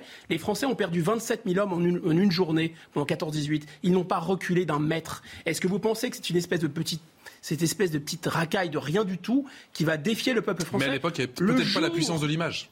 Alors, c'est pas ça. ces images qui font le tour des réseaux sociaux la classe dirigeante qui ont fait la, une de tous les médias. Ça, c'est un problème qui aggrave le tableau considérablement. Il y a une caisse de résonance qui est terrible. Et en plus, ils sont dans une quête de l'image, du buzz, etc. Vous avez tout à fait raison, Patrick. Patrice, mais en réalité, ce qui se passe, c'est que là où c'est dynamique, c'est que la, la, classe dirigeante est en train de ripolliner, comme à la fin de l'Union soviétique, son idéologie du vivre ensemble à laquelle plus personne ne croit. Et le jour où la majorité va se mettre en colère, ça va être terrifiant. Et moi, je suis terrifié. Je vois ces, ces gamins qui n'ont rien fait, n'ont rien fait, ils n'ont pas fait de mal à personne, ils sont dans ces quartiers, etc. Le jour où, la, la, tempête va se lever, tout va être balayé. Je, je sais juste sa tête, pardon, je laisse parler, mais il y a quelque chose que vous avez dit, euh, je suis d'accord avec vous, Patrice doit faire. On le réclame euh, corps et âme à notre institution, dans tous les pays du monde, y promet les États-Unis, les préfets, alors c'est pas des préfets, c'est des gouverneurs, ou en tout cas les chefs de police, les chefs d'administration, peuvent communiquer. Là, vous voyez, sur la guillotière, à part le communiqué tweet du ministre de l'Intérieur, plus d'infos. Il n'y a pas eu un communiqué ou une conférence de presse du procureur de la République ou du directeur départemental de la sécurité publique, non pas qu'ils ne veuillent pas, mais on ne leur laisse pas la latitude de le faire. Je trouverais ça très noble et très fier, que ce soit dans les bons moments comme dans les mauvais moments de notre institution, qu'on ait des chefs qui puissent facilement communiquer, facilement expliquer nos interventions, avec une réactivité importante. Vous voyez, on a fait euh, l'honneur de ces policiers à ces trois policiers Astin qui ont sauvé une vie. Mais ça aurait été bien qu'on ait la facilité rapide de faire venir sur votre plateau ces trois policiers pour qu'ils décrivent leur action héroïque, non pas pour faire euh, leur pub et euh, leur euh, ego en trois dimensions, mais pour simplement montrer aussi ce qu'est la police nationale. Moi, je pense que cette population, elle sait ce que font les policiers, mais elle ne le voit pas assez. Et il faut qu'on ait une communication beaucoup plus fluide, beaucoup plus rapide et beaucoup plus réactive. Même si on a fait des efforts en la matière et qu'on a des porte-paroles maintenant au niveau de la police, du ministère de l'Intérieur et de la gendarmerie, c'est aussi dans les moments de crise, dans les moments compliqués, dans les moments difficile que nos collègues attendent une parole institutionnelle et une parole réactive. Mais c'est lié aussi au fait que la police aux États-Unis, vous prenez cet exemple, euh, est, beaucoup plus comment dire, elle est, elle est, sous la coupe des, des mairies et qu'à chaque fois qu'il y a un problème euh, aux États-Unis, la justice est élue. Oui, Absolument. Et, et, à chaque fois qu'il y a un problème où la police est liée aux États-Unis, vous avez une, un communiqué de presse. Enfin, vous avez pas, vous avez une conférence de presse avec le chef de la police locale. Ce qu'on ne voit jamais en France, en fait. Et à part le tweet de Gérard, Gérald Darmanin, en effet, on, on voit assez rarement des, des, des, des officiels de la police euh, venir s'exprimer. Et ben, moi, moi, je suis frappée alors, par le, le, le, le, manque de réaction. Alors, on peut en même temps euh, admirer le stoïcisme euh, des Français, mais je ne sais pas s'ils auraient la même capacité, euh, si ce sont les mêmes Français qu'en qu 14, déjà parce qu'ils n'ont pas reçu la même éducation, le même amour du pays, et puis parce que, euh, peut-être parce qu'on a tué notre fine fleur d'ailleurs ce jour-là, mais euh, cette, ces années-là. Euh, mais je, je, suis un peu surprise qu'il n'y ait pas plus de réactions. Par exemple, quand ces policiers se sont fait lyncher, vous avez vu euh, des, des, manifestations pour ces policiers? Vous avez vu Imaginez l'inverse, quand on a des vidéos où on voit des délinquants qui sont malmenés par des policiers alors là, euh, on, en, on, en, a à tous les repas, là, dans, les médias, dans la rue, partout. Là, finalement, il y, a, euh, des braves gens, je pense, enfin, qui, regardent ça, des gens ordinaires, hein, et qui se disent, non mais ce pays marche sur la tête, mais euh, c'est comme s'ils étaient tétanisés. On les a culpabilisés, on leur, on leur, a interdit de penser, on leur a dit que ce qu'ils voyaient et ce qu'ils pensaient, c'était pas bien de le voir et de le penser. Et je suis quand même frappée de voir qu'il y a assez peu de réactions. On le voit aussi dans le cadre des attentats. On a appris aux familles à, réfléchir sur le mode euh, vous n'aurez pas ma haine et, et ils l'ont euh, parfois bien intériorisé. Moi, j'ai vu des familles de vraiment, mais qui, qui en larmes, c'était très touchant, qui avaient perdu leurs enfants au Bataclan, bah, quand ils commençaient à vous en parler, ils commençaient par vous dérouler tout un petit argumentaire en disant, mais vous savez, je suis pas raciste, je suis pas islamophobe, je suis pas, voilà, parce que c'était le, le, préambule, euh, c'était le préambule indispensable. Donc, c'est fou de voir que la société a été verrouillée à ce point-là. À toutes les époques, l'idéologie de la classe de dirigeante imprègne toute la société. Et les gens sont impressionnés par cette idéologie. À la fin de l'Union soviétique, les gens ne croyaient plus au communisme, mais ils étaient obligés de répéter les dogmes du parti. Ils étaient obligés de stigmatiser le capitalisme, etc. En fait, le, le courage intellectuel d'aller contre le dogme est extrêmement compliqué. Donc les gens sont imbibés par cette idéologie du bon plaisir individuel, imbibés par l'idéologie de 68, imbibés de cette culpabilité dès lors qu'on dit quelque chose et qu'on est raciste, etc. Les gens répètent ces dogmes-là. Mais ça ne veut pas dire qu'ils y croient, qu'ils y adhèrent. Et je pense qu'il faut vraiment se méfier de l'eau qui dort. D'une certaine façon, c'est moi, c'est ça qui me terrifie. Je pense qu'un jour ou l'autre, il y aura une réaction. Moi, ma crainte, c'est que cette réaction, elle soit infiniment trop brutale. C'est-à-dire que ça va vraiment finir très très très très mal. Ouais, Est-ce que c'est le type d'enquête qui est compliqué? On a vu qu'il y a déjà de nombreux jeunes, que certains qui sont armés sont, sont casqués. Est-ce que le travail de vidéosurveillance va être suffisant? Bah, ça aide beaucoup et je vous le disais en fait euh, on a une procédure aujourd'hui qui se fait au profit des À Lyon visiblement c'est un peu plus compliqué à, à Montpellier je ne sais pas ce qu'il en est. Aujourd'hui, euh, c'est un sacerdoce pour nos collègues qui sont dans ce qu'on appelle la filière investigation, c'est-à-dire dans les enquêtes judiciaires du quotidien. On croule sur les plaintes. Les gens viennent déposer plainte pour tout n'importe quoi. Moi, j'ai euh, la courage de le dire parce que ben, j'ai connu et j'ai dirigé des services où euh, vous prenez par exemple la division de Lille. Donc rien que la commune de Lille, c'est plus de 18 000 procédures qui sont pas traitées parce que c'est compliqué, parce que la procédure pénale aujourd'hui, elle se fait au détriment des victimes, au profit des voyous. Alors le but, c'est pas de dire qu'il faut moins de droits de la défense, mais est-ce qu'on pourrait avoir autant de droits de la défense que pour ceux de la victime? C'est ça la réalité. La victime, c'est la grande oubliée du système judiciaire. Et quand euh, on a les états généraux de la justice aujourd'hui pour lesquels on est reçu lundi, il faut que la victime, elle concentre tous nos moyens, tous nos efforts, toutes nos attentions, toute la procédure pénale. La victime, quand elle vient dans un commissariat, elle doit être bien prise en charge. C'est le cas puisqu'on forme de mieux en mieux de policiers, mais c'est surtout au niveau de la chaîne pénale. Elle ne doit pas avoir l'impression de réclamer l'aumône. Enfin, vous me direz, non, c'est les policiers qui réclament l'aumône au niveau de la place Vendôme pour avoir euh, une procédure plus simple, pour faire plus d'enquêtes et s'occuper mieux des victimes. Vous savez, le passion d'un métier de policier, on en quittera peut-être sur euh, la campagne de recrutement, mais la passion d'un pégiste ou d'un enquêteur dans un commissariat du quotidien, c'est de sortir des affaires en interpellant des voyous, en, permettant aux victimes de pouvoir euh, euh, résorber l'agression dont elles étaient l'objet, quitte à retrouver aussi parfois l'objet du larcin, par exemple lorsqu'on s'est fait voler un téléphone portable ou une chaîne. Regardez, on a eu plusieurs fois le cas de femmes victimes de violences conjugales. Quand elles viennent au commissariat à 21h, elles réclament à la police qui n'a plus que elle comme institution vers qui se tourner pour les sauver, avec un gamin de 6 mois dans les bras en disant Monsieur, j'en peux plus, ma tête, elle est comme un compteur à gaz, mon mari me frappe tous les soirs. Quand on va interpeller le mari, qu'on fait une enquête et qu'on permet à cette victime de retrouver une sérénité et du tranquillement à la maison, c'est ça la noblesse du métier de policier. C'est pour ça qu'on rentre dans la police. Pas pour remplir des formulaires pour répondre à des normes et des règlements qui n'ont plus rien à voir avec le métier de policier d'aujourd'hui et qui font du policier un statisticien et non plus un enquêteur. Est-ce que la guillotière est, venue, est devenue une zone de non-droit? Ce quartier de Lyon, on en parle dans un instant avec le maire du deuxième arrondissement de la capitale des Gaules. Ce sera dans, allez, 5 petites minutes sur CNews. Pour rester avec nous. À tout de suite. eu raison. Très heureux de vous retrouver sur CNews. Il est bientôt 18h. On est ensemble jusqu'à 20h. Vous êtes dissipé.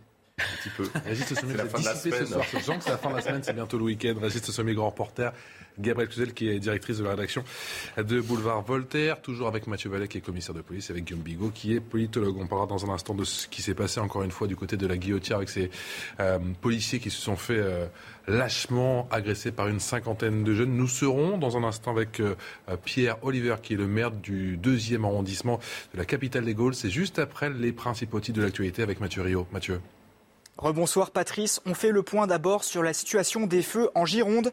Les deux gigantesques brasiers ne progressent plus mais ne sont pas encore éteints. La catastrophe a eu un impact brutal sur l'activité touristique avec la destruction de campings, de restaurants, les évacuations de vacanciers et une salve d'annulation de séjours. Écoutez le président de l'Union des métiers et des industries de l'hôtellerie dans le département.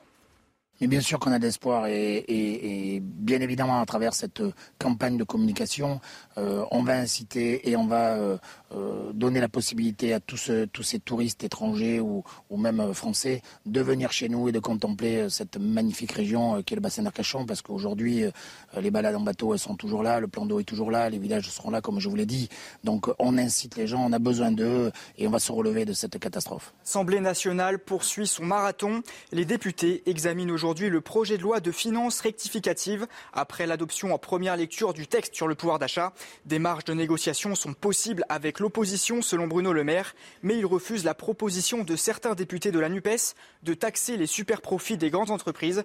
Écoutez le ministre de l'économie. Je veux redire mon opposition à toute taxe supplémentaire. Je constate que nous avons aujourd'hui des dizaines d'amendements déposés qui conduiraient, s'ils étaient tous adoptés, à des milliards d'euros de taxes supplémentaires. Croyez-vous vraiment que cette nation, qui aujourd'hui a le niveau de prélèvement obligatoire encore parmi les plus élevés des pays développés, a besoin de nouvelles taxes, de nouveaux impôts, de nouveaux prélèvements obligatoires Ma réponse est non.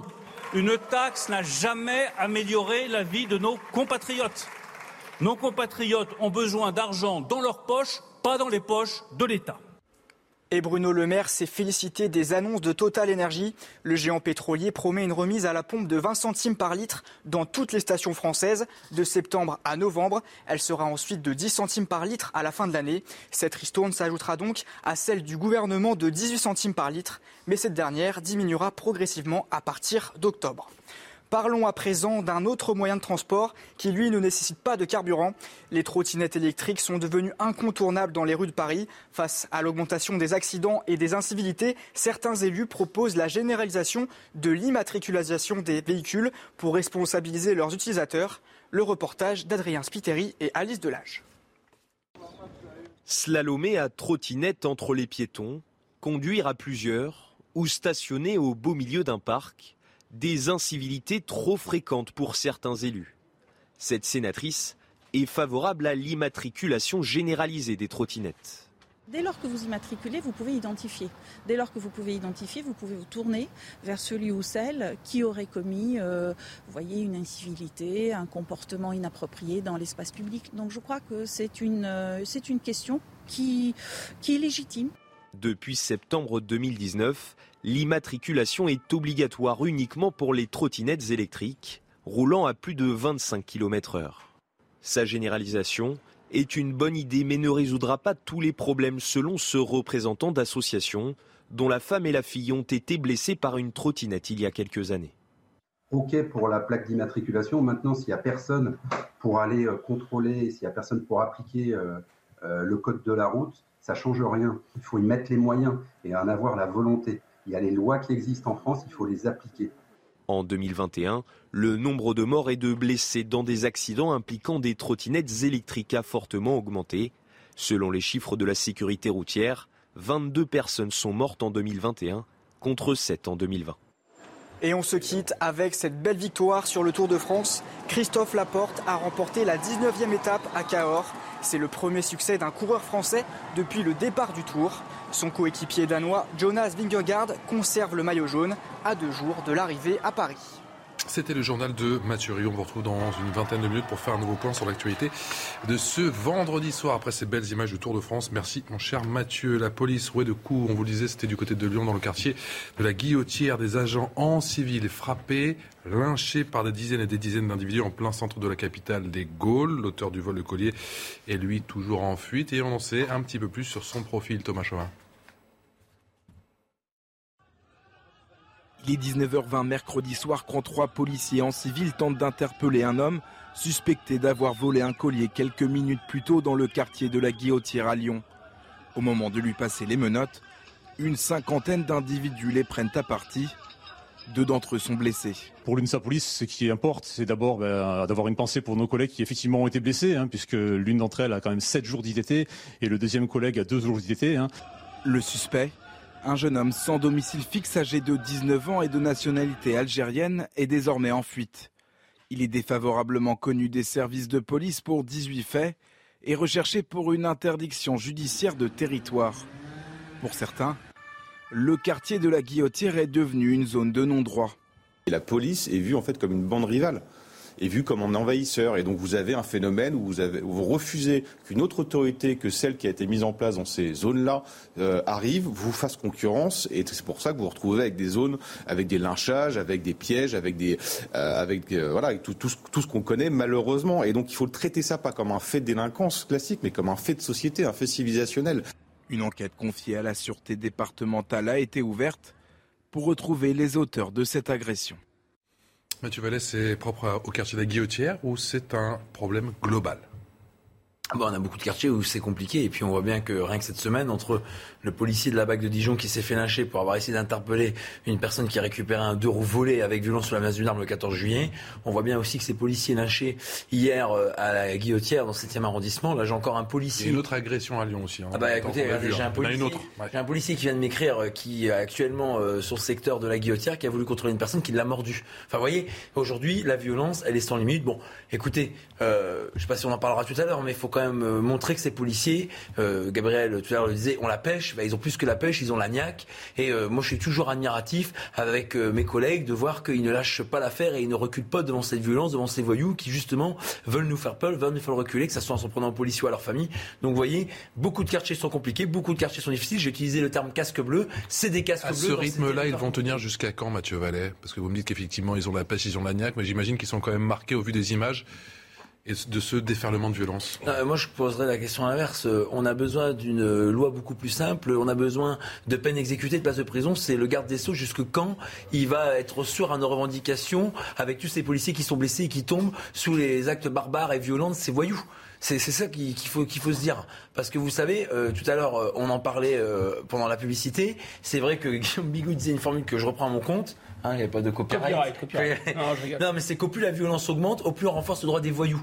C'est un système qui marche sur la tête. Donc les policiers, en fait, ils continueront, Patrice doit faire. Mais en attendant, on, a, on, fait des propositions parce que se lamenter et constater les choses, c'est bien. Les changer, les améliorer, c'est mieux. Et j'ai bon espoir que, à force d'avoir des policiers blessés, voire malheureusement dans des états critiques, on ait une prise de conscience qui va se révéler. C'est l'optimisme des policiers. Vous savez, si vous n'êtes pas optimiste, vous ne pouvez, pouvez, pas être policier.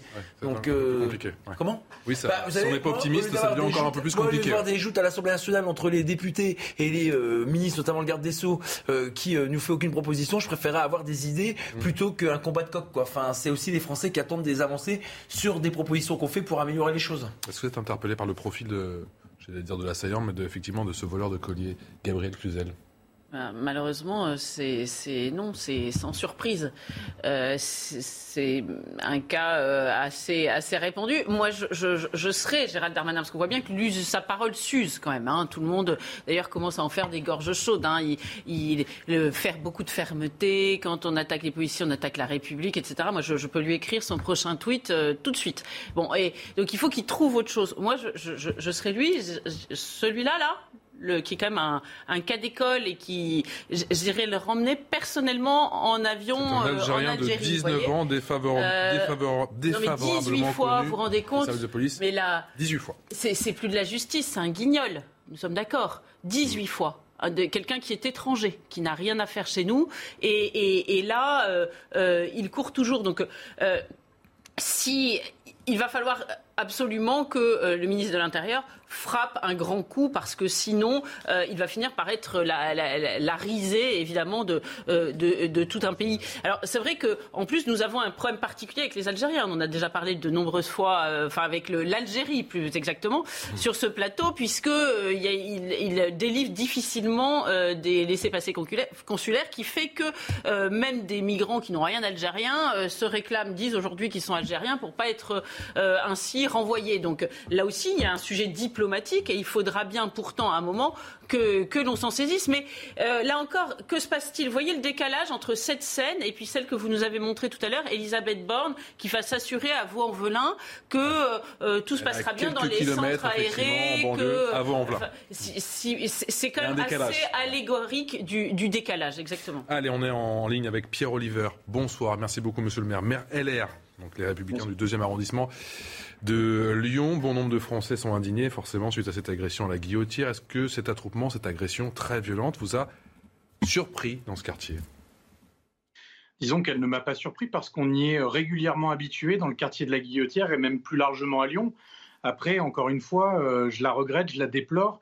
Et finalement, euh, le temps commence à devenir long parce que maintenant, ça fait deux ans que nous avons des écologistes à la tête de la ville de Lyon et on a le sentiment que chaque jour qui passe, on a une escalade de la violence. Et on le voit bien, euh, ils ne prennent pas le sujet au sérieux et chaque jour qui passe est toujours plus compliqué pour nos habitants. L'association la, Guillotière en colère a, a jeté l'éponge il y a quelques jours après trois ans d'un âpre combat. Pourquoi? Elle a l'éponge parce que tout simplement, elle n'était pas assez écoutée, c'est-à-dire que vous aviez des riverains qui s'étaient fédérés dans un collectif, la, guillotière en colère, vous l'évoquiez, et finalement, bah, chaque jour, ils essayaient de relayer les différents incidents que nous avions à la guillotière, des rixes, des agressions, des vols, des agressions au couteau également. Et finalement, bah, eux-mêmes s'étaient un petit peu mis en danger finalement, et c'est peut-être pour cela qu'ils ont euh, décidé de jeter l'éponge pour autant, je pense qu'il y a quand même une envie globale des, habitants de, trouver une solution. Et j'espère en tout cas qu'un autre collectif, ou disons un autre groupe, se montrera pour porter ce combat-là qui est vraiment essentiel. Et les solutions, elles passent par quoi, monsieur le maire? Bah, les solutions aujourd'hui, elles passent euh, d'abord par plus de police municipale. On le voit, on a souvent euh, l'État qui a de plus en plus de mal à assurer euh, sa mission régalienne. Et c'est là où les collectivités viennent en appui. Et nous, par exemple, à la ville de Lyon, quand Gérard Collomb est parti en 2020 après les élections municipales, nous avions 335 policiers municipaux en poste. Depuis que nous avons les écologistes, on n'en a plus que 290. Et je vous dis 290, la réalité, c'est qu'il y en a moins puisqu'il y a de nombreux arrêts euh, maladie et arrêts de travail dans euh, ce service-là. Et ils partent parce que justement, ils ne sont pas soutenus par le nouvel exécutif. Souvenez-vous, il y a quelques, mois de cela, le maire de Lyon manifestait euh, contre la police. En parallèle, on a besoin de plus de caméras de vidéoprotection. À l'heure où on se parle, on a l'équivalent de 20% du territoire de la ville de Lyon qui est maillé en caméras, ce qui n'est pas suffisant parce que demain, un euh, délinquant qui va commettre un délit qui sort de ce périmètre euh, de caméras est très compliqué à retrouver à la fois pour la ville et à la fois pour euh, les autorités judiciaires. Qu'en est-il de la situation à la guillotière aujourd'hui? Est-ce qu'il y a des renforts de, de police sont prévus ou sont même arrivés? Et si oui, pour combien de temps?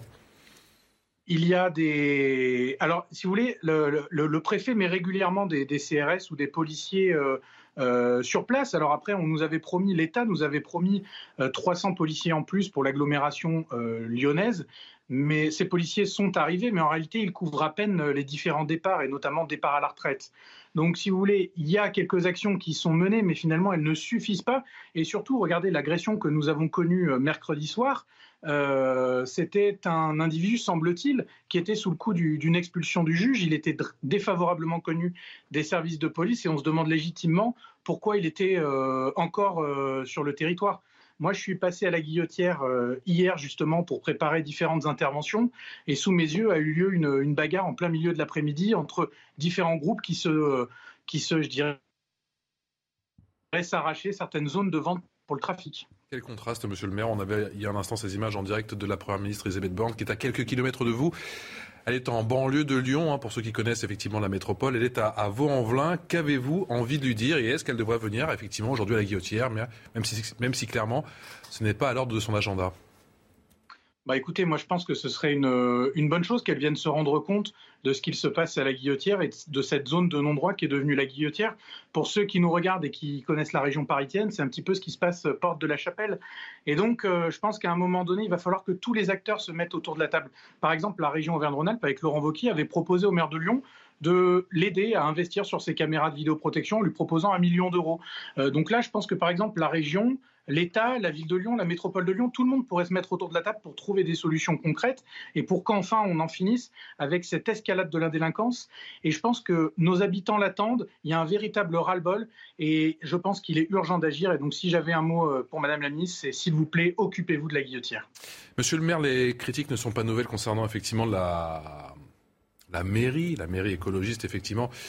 Mais euh, eh bien, certains détracteurs vont vous répondre que eh bien, les problèmes ne datent pas de la mairie écologiste et qu'ils sont antérieurs. Vous leur répondez quoi? Alors, sur la, sur la guillotière, euh, je dirais que tout a commencé à partir de, 2018. Et euh, depuis, cela ne cesse de se dégrader. Je dirais que depuis que nous avons cette nouvelle majorité écologiste, la zone que vous connaissiez avant, qui était restreinte, je dirais, à, à une place, à savoir la place Gabriel Péry, euh, aujourd'hui, elle est largement étendue, étendue aux rues adjacentes et même aux quartiers adjacents. Et donc finalement, on le voit bien, le fait de rester les bras croisés fait que le phénomène s'étend. Et donc, euh, à la fois, il y a une responsabilité de l'État, je le disais, mais il y a aussi et surtout une responsabilité de la nouvelle euh, majorité écologiste qui n'a rien fait pour la guillotière. Je vais vous donner un autre exemple. il y a quelques mois de cela, la mairie a promis aux habitants d'organiser différentes concertations, différentes réunions de travail pour essayer de trouver des solutions, pour essayer d'améliorer euh, la qualité de vie à la guillotière. Et alors tenez-vous bien, la seule chose qu'a réussi à nous proposer, que, que, la mairie a réussi à nous proposer, c'est l'installation d'un nouveau passage piéton qui en réalité n'est absolument pas pratiqué et utilisé parce qu'il est extrêmement dangereux. On voit bien, il y a un décalage énorme entre ce qu'est la, situation aujourd'hui sur le plan sécuritaire et la réponse qui nous est apportée euh, par euh, les autorités. Souvenez-vous aussi, il y a quelques mois, la majorité écologiste nous proposait d'organiser des cours de théâtre entre euh, la police et les délinquants. Donc on voit bien, il y a un vrai décalage et en tout cas, il est urgent que tout le monde se mette autour de la table. Quartier qui est à cheval pour ceux qui connaissent entre le 7e et le 3e arrondissement. Que disent les maires justement de ces deux arrondissements et surtout, quelles réponses peuvent-ils apporter? Ben, ils ne disent strictement rien, puisque avant de préparer l'émission, je regardais s'il y avait eu des commentaires particuliers de la maire du 3e arrondissement et de la maire du 7e arrondissement, et ni l'une ni l'autre n'ont réagi à ce qui euh, s'est passé euh, mercredi. La maire du 7e s'est contentée de retweeter le maire de Lyon, mais la maire du 3e était restée silencieuse jusque-là. Donc euh, ça montre aussi un petit peu la situation dans laquelle on est. On voit bien, on a des, des maires d'arrondissement de ce point de vue-là qui, qui finalement subissent et n'agissent pas plus que la mairie centrale. On a déjà vu ces maires dans ce quartier? Oui, oui, ils ont l'occasion d'y passer, mais euh, après, pour autant, euh, euh, ils n'ont pas proposé de, solutions et, de, et, je dirais de, de, solutions efficaces pour résoudre les problèmes dans ce quartier-là. Monsieur le maire, vous restez bien évidemment avec nous. Gabriel Cluzel. Écoutez, euh, il a parlé de décalage. C'est vrai que l'évocation de ce passage piéton, c'est quand même assez. Si c'était pas aussi tragique, on dirait que ce serait croquignolesque pour parler comme le président de la République. Ça me rappelle les trottoirs élargis que voulait élargir Caroline de Haas, porte de la Chapelle. Non, mais c'est, c'est, évidemment euh, confondant. Moi, je pense à ces pauvres gens qui habitent dans ce quartier, parce que ça a été l'eau de nombreux propriétaires ailleurs. C'est-à-dire que vous devenez prisonnier de votre logement. Une fois que votre quartier a une réputation détestable, vous, voudriez bien partir euh, parce que vous sentez que c'est des zones qui sont abandonnées, mais vous ne pouvez plus parce que la cote immobilière euh, s'est effondrée. Donc euh, j'imagine que ces, pauvres habitants qui avaient créé ce collectif sont, bien démunis et là aussi, c'est quand même un recul euh, des pouvoirs publics, du devoir euh, d'État de l'État, si j'ose dire, qui, n'est pas, euh, pas accompli et qui est, qui est évidemment terrible. Alors, il pointe, le, Pierre Olivier pointe de façon peut-être plus forte encore que, nous, le, maire écolo, mais néanmoins, à l'échelle de Lyon tout entier, c'est quand même un phénomène qui a mis des dizaines d'années pour progresser. Il y a un dispositif particulier, un, des renforts de, police, on l'a compris, sur ce quartier particulier de la Guillotière. Régis Sommier, on en est réduit à ça, final? On bricole, on va renforcer, ça va être temporaire, j'imagine. Il y a quand même aussi une chose qu'il faut. En effet, ça, ça, semble être du bricolage, mais de la part du gouvernement, il y a quand même euh, des questions qui se posent. Parce que moi, je pense que la, la, la démarche d'Elisabeth Borne, qui était peut-être prévue à son agenda, et elle n'avait pas euh, euh, imaginé que la question sécuritaire euh, viendrait lui voler la vedette, je pense que c'est même presque contre-productif. C'est-à-dire que les gens voient la ministre qui va euh, comment, euh, donc dans un, dans un contexte finalement euh, témoigner d'une action auprès des banlieues, auprès des enfants, des écoles, etc. Des quartiers, de l'éducation, de la jeunesse. Voilà. Alors que juste à côté, il y a ces images. On est dans un contexte sécuritaire ultra violent et, et, à côté de ça, on a Gérald Darmanin qui fait encore son, son combien milliers de, tweets. Euh, et, finalement, il n'y a, rien qui se passe. Et, je remarque, en fait, quand, euh, Gabriel disait tout à l'heure, oui, euh, ce, clandestin algérien qui, qui a été comment 18 fois interpellé, etc., etc. Qu'est-ce que, en fait, comment le gouvernement, pourquoi le gouvernement ne communique pas sur l'action qu'ils entendent mener justement euh, précisément avec des exemples. Euh, précisément parce qu'ils ne veulent mener aucune action, mais, parce qu'ils n'ont aucune volonté. ils ne vont pas communiquer sur leur absence de volonté. Le problème, c'est que les gens finalement. Ce que mm. vous disiez, euh, Guillaume, tout à l'heure, à propos des gens qui feraient un peu justice eux-mêmes, euh, qui commenceraient à faire des comités de quartier. On a vu déjà, on a vu à Stalingrad. Non mais on, a, on, a, vu à Stalingrad des gens euh, prendre des mortiers d'artifice et tirer sur les dealers. Donc le, le, risque finalement, c'est que la police ne puisse plus faire son travail mmh. et que des gens finalement se substituent et on aurait ce phénomène de, euh, où, on a commencé à le voir aussi à Porte d'Aubervilliers. Voilà. Donc le, la, question de la communication, moi je pose le, le problème. que fait le gouvernement? Alors l'action du gouvernement, peut-être qu'il y a une idéologie derrière ça. Mais en tout cas, il, va falloir qu'à un moment, quelqu'un fasse quelque chose. Et, on se refile un peu comme sur l'histoire du crack, la patate chaude, entre la mairie, euh, l'exécutif. Vous n'allez pas demander aux gens qui ont fabriqué un problème, qui l'ont fabriqué consciencieusement pendant 10 ans, pendant 20 ans. Ils vont vous dire que c'est pas eux. Attendez, attendez, attendez. Gérald Darmanin est le représentant parfait de la classe dirigeante. Parfait. Qu'est-ce que c'est que la République en marche si ce n'est la moitié du PS et la moitié de LR Qui est responsable sinon les héritiers du PS et les héritiers de LR Il va vous dire qu'il a beau depuis, depuis pas très longtemps. Mais, mais, attendez, mais c'est non, mais on peut pas acheter ça puisqu'il a, il a de manière caricaturale tous les codes de la classe dirigeante. Donc on peut pas, il peut pas, on pas demander aux gens qui ont créé le problème, qui ne veulent pas le résoudre et qui ne font que communiquer pour faire croire qu'ils vont le résoudre. il y a une accélération. Mais ça ne les intéresse pas cette accélération. Absolument incroyable. Attendez, je, pense que c'est important de comprendre qu'il y a des blocages dans leur tête des blocages idéologiques, on l'a dit, parce que si vous commencez à tirer le fil, tout vient. C'est le bon plaisir individuel et l'idéologie de 68, la permissivité qu'il faut remettre en cause, c'est la mièvrerie, c'est le vivre ensemble, c'est tous ces mensonges qui sont des mensonges cousus de fil blanc, c'est le prolétaire de substitution parce qu'on a liquidé les ouvriers pour les remplacer par des, sans-papiers, c'est l'idéologie sans frontières, c'est l'idéologie de l'Europe, c'est les traités européens. Tout ça, ce sont des, des idées fausses qui les tiennent. Mais il y a autre chose, Patrice. Il y a une peur en fait. Il y a une lâcheté. Le fond de l'affaire, c'est quoi? C'est qu'ils savent et ils craignent, c'est 2005, ils savent que s'ils répriment, ça risque de s'emballer et le feu aux poudres va être mis. Donc ils se font dessus, pardon d'être grossier, ils ont peur en fait. C'est la peur qui les tient. Donc ils sont prêts à laisser la population une... Oui, parce qu'ils disent, comme dans le film La haine, jusqu'ici tout va bien. Lyon devient-elle la ville de l'insécurité? C'est en tout cas le sentiment d'un certain Gérard Collomb, ancien maire de Lyon bien évidemment. Que disent les chiffres, des chiffres plutôt inquiétants, Mario Bazac hein? Oui, l'an dernier, les forces de police et de gendarmerie ont enregistré pour euh, la ville de Lyon 42 625 crimes, délits et actes de délinquance contre 33 694 en 2020, soit une hausse de 26,5% en un an. Concernant les actes de délinquance qui ont le plus fortement euh, augmenté dans la ville de Lyon euh, sur une année, on retrouve d'abord les vols violents sans armes, plus 39%, vols dans les véhicules, plus 39% également, les vols sans violence contre des personnes qui ont augmenté de 30%. Le nombre de plaintes pour violences sexuelles a augmenté de 28%. Le vol de véhicules de 25% sur une année à Lyon. Et enfin, le nombre de plaintes pour coups et blessures volontaires de 13% sur un an. Lyon est en fait la troisième ville de France en nombre d'habitants la plus exposée à la délinquance en 2021. Si l'on calcule le taux d'incidence concernant le risque d'être victime à Lyon d'un acte de délinquance, il est de près de 9%. Merci euh, Marie et Pierre Oliver. Euh, Lyon devient l'une des villes les plus, euh, en termes d'insécurité, les, les, plus, les plus inquiétantes. Oui, et puis c'est vrai que vous venez de donner quelques chiffres, et ce qui est intéressant, c'est quand on regarde un petit peu ceux de 2019, c'est vrai que je les ai plus là forcément sous les yeux, mais on se souvient et on le voit qu'il y a une, une, hausse par rapport à 2019, ce qui est un indicateur intéressant par rapport à ce que je vous expliquais tout à l'heure, par rapport à la gestion écologiste. Donc, euh, objectivement, euh, on a une hausse des délits, une hausse de la délinquance au sens large. On a aussi une hausse des cambriolages euh, assez importante dans certains secteurs de Lyon.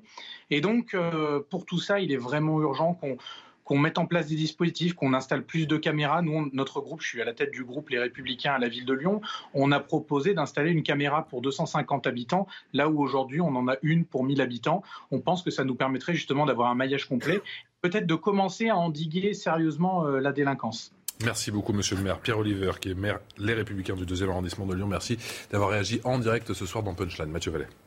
Oui, euh, c'est dommage qu'il a raccroché le maire Monsieur Lyon parce, que, parce que propose de filmer la délinquance en fait, c'est ça qui est pour euh, être factuel. Alors il est encore là, on me dit. Voilà. On va la filmer. Ah bah, non, je vais expliquer à Monsieur le maire aussi quelque chose qui est terrible, c'est que moi j'ai l'œil sur le nombre de sorties d'école offertes aux gardiens de la paix qui ont eu le concours et qui sortent. On a en moyenne entre 60 et 80 postes qui sont proposés aux élèves gardiens de la paix pour sortir d'école à Lyon. Sauf que je vais vous étonner, Monsieur le maire, on veut plus de bleus sur la voie publique. Alors on est en train de réfléchir dans la police sur le temps de travail pour qu'on puisse dégager des marges de manœuvre, mais vous avez près loin de chez vous, un centre de rétention administratif neuf qui va ouvrir, c'est 150 à 170 policiers qu'on va mettre pour garder des murs et distribuer des repas à des personnes en situation irrégulière. On a proposé dans le cadre du Beauvau de la sécurité que tous les policiers qui gardent des tribunaux, qui gardent des préfectures, qui gardent des bâtiments institutionnels, qui gardent des centres de rétention administrative, qui font le passage contrôle frontière à la police aux frontières, tout ça, ça soit remis dehors. Sauf que le Conseil constitutionnel ne, dit, ne souhaite pas que l'État le fasse ou que ces missions. Réponse de Monsieur le maire. Mais en fait, c'est là où on en revient un petit peu à ce que je vous disais tout à l'heure, c'est-à-dire que je considère qu'à partir du moment où l'État est défaillant, c'est là où les collectivités locales pourraient euh, prendre la suite. Regardez ce qui s'est passé pendant le Covid. On voyait bien, l'État était totalement démuni pour fournir des masques, pour fournir des tests, pour organiser les campagnes massives de vaccination. Qu'est-ce qui s'est passé? Les régions, les mairies se sont organisées pour mettre en place euh, tout le système logistique autour du Covid. Ben, je pense que sur la sécurité, c'est un petit peu la même chose. Là où l'État est défaillant, je pense que les collectivités peuvent venir en appui. Et finalement, on le voit bien, il pourrait y avoir une vraie continuité entre d'un côté les effectifs que l'on a de la part de l'État et de l'autre ceux que l'on peut avoir de la part de la collectivité. Mais là où vous avez... on, pourrait, on pourrait construire, par exemple, on pourrait créer un corps d'État qui fasse que de la protection des bâtiments institutionnels, peut-être moins rémunérés, au lieu de mettre des policiers qu'on paye plein pot pour garder des murs, plutôt que de garder le terrain. Vous voyez, par exemple, c'est des idées nouvelles qu'on peut et qui passeront au Conseil constitutionnel, par exemple. Et ça peut être, ça peut être une idée. Après, euh, sur Lyon, vous savez, on a, le, on a le directeur départemental de la sécurité publique qui euh, s'est lancé dans une grande réforme euh, sur Lyon, c'est-à-dire qu'on a fusionné plusieurs commissariats de proximité. C'était des petits commissariats et qui consommaient finalement beaucoup d'effectifs, de fonctions support, etc. Et là, l'idée, ça a été justement de fusionner ces commissariats et de remettre plus de monde dehors. Alors, la réalité, c'est que c'était ça sur le papier. Dans les faits, pour l'instant, on attend vraiment de voir si ça va se concrétiser et si on va le ressentir. Mais nous, sur notre périmètre géographique, on devait avoir plus d'une dizaine de patrouilles supplémentaires en temps réel, ce qui est quand même non négligeable. Après, je vous le dis, dans les faits, on n'en est pas encore là et, euh, j'espère en tout cas que cette réforme portera ses fruits. En Monsieur le maire, question rapide de Guillaume Bigot. Oui, je, je, comprends, monsieur le maire. Vous, vous êtes, nous, on est confortablement sur un plateau de télévision et vous, vous êtes aux responsabilités dans in situ, euh, avec un système de contraintes extrêmement fort. Donc, vous avez un état d'esprit positif, vous faites ce que vous pouvez faire avec les moyens du bord. Et donc, ce que vous proposez, c'est avec les moyens du bord, je comprends. Mais la police municipale, ça fait partie des idées à la mode, mais en réalité, d'abord, un, ça veut dire que les villes qui ont les moyens de les financer pourront avoir des polices municipales, les villes qui n'ont pas les moyens n'auront pas les moyens de les financer, d'une part, et d'autre part, vous voyez bien qu'en fait, on marche complètement sur la tête. Hein. il y a une unité de, caisse en France, c'est la, la, caisse de l'État, c'est les finances publiques. Vous savez bien que les finances publiques sont abondées, final, in fine, par l'État central. Réponse rapide, s'il vous plaît, monsieur le maire. créer des, des postes de policiers nationaux? Pourquoi vous n'êtes pas favorable à créer des postes de policiers nationaux? Évidemment que je suis favorable à la création de postes de policiers nationaux. C'est juste que finalement, je ne crois pas au Père Noël. Et que je me dis que la solution la plus rapide et la plus efficace, c'est par la police municipale. À Lyon, on a un groupe d'opérations mobiles qui finalement a vocation à être euh, très opérationnel et intervenir sur des zones très tendues. Et donc, c'est là où finalement il peut y avoir une complémentarité. Pierre Oliver, maire LR du deuxième arrondissement de Lyon. Merci d'avoir participé à ce nouveau numéro de Punchline. Merci à tous les quatre. Changement de plateau. Merci. Et on se retrouve dans un instant. À tout de suite. 18h passées de 31 minutes. Merci encore de votre fidélité. Merci de nous être de plus en plus euh, fidèles. On est en plateau dans Punchline avec euh, Gabriel Cluzet, directrice de la rédaction de Boulevard Voltaire. Guillaume Bigot dans un instant, politologue. Alexandre Devecchio, qui est rédacteur en chef adjoint au Figaro. Et en même temps, rédacteur en chef tout court. Vous êtes monté en grade? Euh, bah, pas, pas, encore. Pas, rédacteur en chef adjoint. Ah, rédacteur en chef adjoint. Au Figaro. Et Karim Zeribi. Bonsoir Karim, consultant à CNews. On parlera dans un instant de cet homme tué par balle à, Nanterre. Nanterre, ça se trouve dans les Hauts-de-Seine. C'est juste après les rappels des principaux titres de l'actualité de ce vendredi soir avec vous, mon cher Mathieu Rio. Prudence encore face aux fortes chaleurs au sud-est du pays. 14 départements restent en vigilance orange canicule ce soir. Dans le nord, attention aux orages. L'Oise, la Seine-Maritime, l'Eure et la Somme devraient subir des averses orageuses violentes selon Météo France. L'Agence européenne des médicaments a approuvé cet après-midi un vaccin contre la variole du singe. Il s'agit du vaccin Imvanex, développé par un laboratoire danois. Il était déjà utilisé dans l'Union européenne depuis 2013 contre la variole humaine. Hier, le directeur de l'Organisation mondiale de la santé s'est dit inquiet face à la propagation de la variole du singe. 15 300 cas ont été recensés dans le monde, dont 1450 en France. Joe Biden va mieux. L'état de santé du président américain s'est amélioré depuis son test positif au Covid-19 hier. C'est ce qu'a indiqué son médecin personnel dans un courrier diffusé par la Maison Blanche.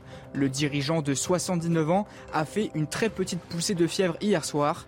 Il continue de ressentir de la fatigue.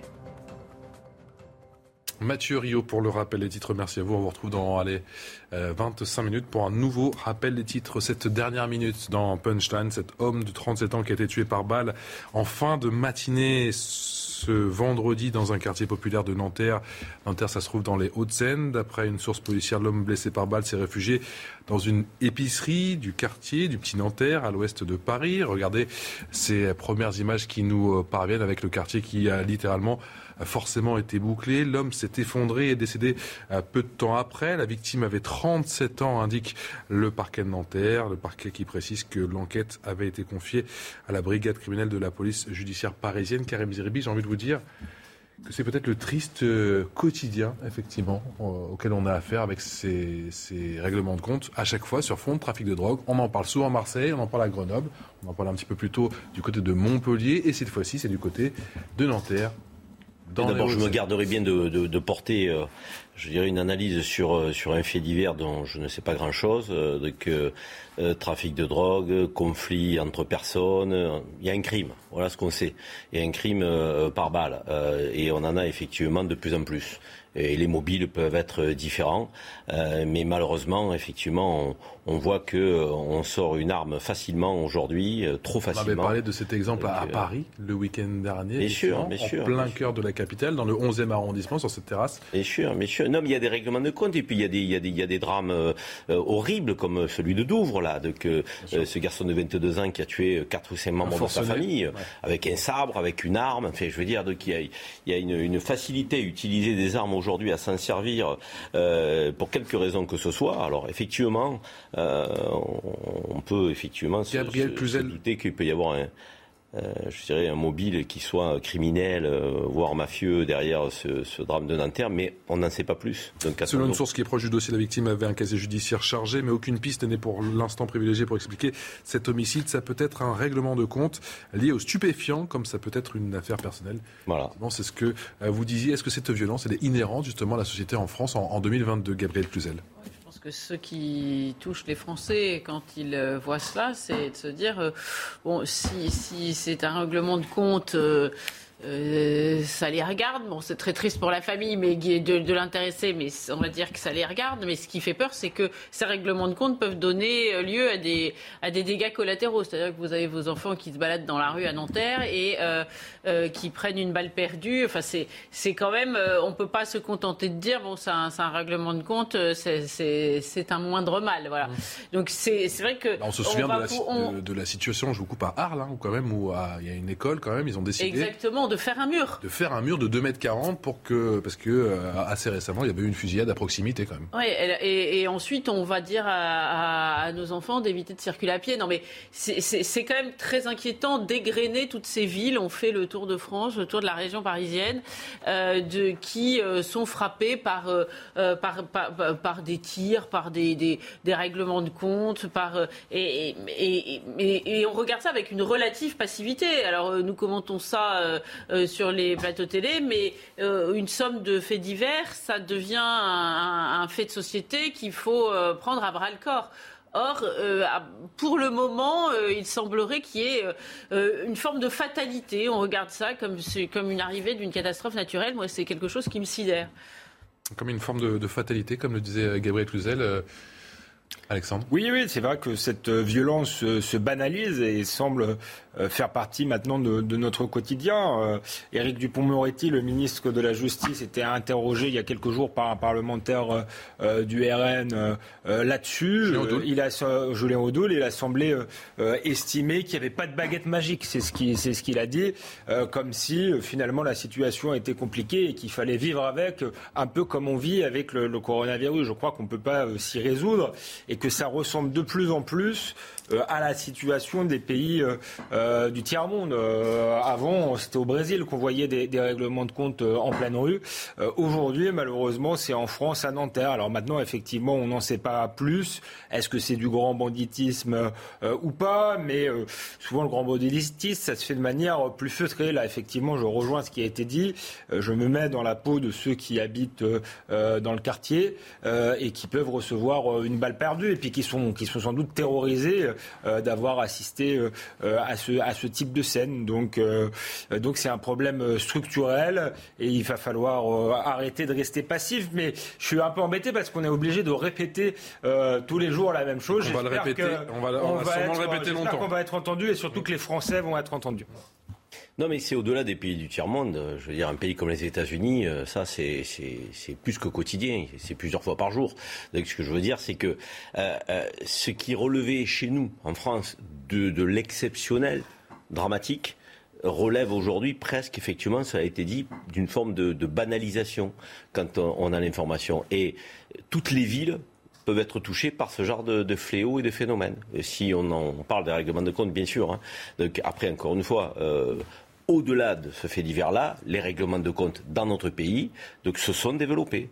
Et le passage à l'acte euh, avec des gens porteurs d'une arme illégal, parce que le port d'armes est illégal et très encadré chez nous euh, lorsqu'il est autorisé, ben, on voit bien aujourd'hui que les armes circulent, les gens les utilisent. De nuit comme de jour. Hein. Et, Gabriel l'a dit, euh, il y, a souvent des, victimes collatérales. Souvent des victimes collatérales, parce qu'ils font ça dans des lieux publics, en plein jour. Euh, et peu importe effectivement ce qui se passe à côté. Et quand c'est une Kalachnikov, euh, et on sait très bien que ces gens-là, ben, ils maîtrisent quand même euh, rarement l'arme qu'ils portent, comme on dit, ils arrosent largement. Et il y a souvent des victimes collatérales. On en vient à présent ce sujet au combien épineux pour l'exécutif. Faut-il réintégrer les soignants non vaccinés? Le gouvernement a donc décidé de suivre le sentiment, l'avis de la HAS pour la Haute Autorité de Santé. C'est clair, c'est non. Jeanne Cancard. Près d'un an après la décision d'Olivier Véran de suspendre de leurs fonctions les soignants non vaccinés, la position de l'exécutif n'a pas changé. Son successeur, le nouveau ministre de la Santé François Braun, s'est engagé à suivre la décision de la Haute Autorité de Santé. Les choses sont claires, ils ne, sont pas, ils ne seront pas euh, réintégrés euh, au niveau de l'hôpital et, auprès des, des patients les plus fragiles. C'est pour la protection des Français, c'est pour la protection des patients les plus fragiles que je prends cette décision. Une décision discriminatoire et incompréhensible pour ce médecin non vacciné. Et c'est de la discrimination sur l'état de santé, c'est écrit dans le code pénal. Euh, moi, je trouve que c'est absolument odieux d'avoir, par exemple, un chef de service, un chef de pôle des urgences de Nice le docteur Tardieu qui dit que les urgences débordent et que j'ai fait 15 ans d'urgence, mais il est grand temps de réintégrer les effectifs. Selon le ministre de la Santé, en France aujourd'hui, 600 infirmiers ne sont pas vaccinés.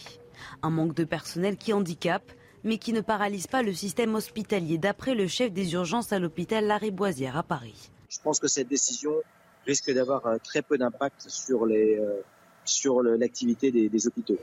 Au total, plus de 2000 professionnels, médecins ou encore sapeurs-pompiers non vaccinés ont dû quitter leur emploi depuis septembre dernier. Bonsoir Rachida Naoui Rosé. Merci d'être avec nous, docteur rhumatologue à la Pitié-Salpêtrière. Merci de nous avoir rejoint. Le conseil scientifique réservé, l'Académie de médecine contre la réintégration des non-vaccinés. Maintenant la HAS, le dossier est-il clos? Non, je ne pense pas que le dossier est clos et je trouve vraiment dommage euh, qu'on n'ait pas laissé une ouverture. Euh, il est clairement établi que le, vaccin avait été très efficace initialement pour limiter la transmission et les formes graves. Il est clair, et tout le monde le, voit, que pour limiter la transmission, il est beaucoup moins efficace et c'est une des raisons pour lesquelles on refait des nouvelles euh, injections. Donc je trouve ça dommage qu'il y ait eu ce consensus au lieu, euh, d'un vrai débat, un débat même contradictoire. Euh, on peut très bien euh, réintégrer les soignants. Déjà, il y a une partie des soignants pour lesquels on pourrait faire tout simplement une sérologie pour voir s'ils n'ont pas été contaminés, auquel cas ça leur donne une immunité et ça protège. Et euh, voilà, donc c'est le choix, c'est un choix euh, d'État, c'est un choix politique, c'est pas un choix médical ni scientifique. Euh, moi, je pense pas que sur le plan scientifique, il y ait suffisamment d'arguments à ce jour pour ne pas réintégrer les, les, soignants qui ont décidé de ne pas se vacciner, si ce n'est de les punir. Vous avez le sentiment qu'ils vont être punis à vie?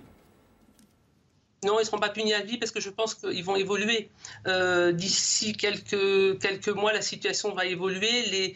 On voit que les vagues sont de moins en moins élevées, de moins en moins graves. Vous n'avez pas de saturation du système de santé à cause du Covid en ce moment. On ne peut pas parler de ça.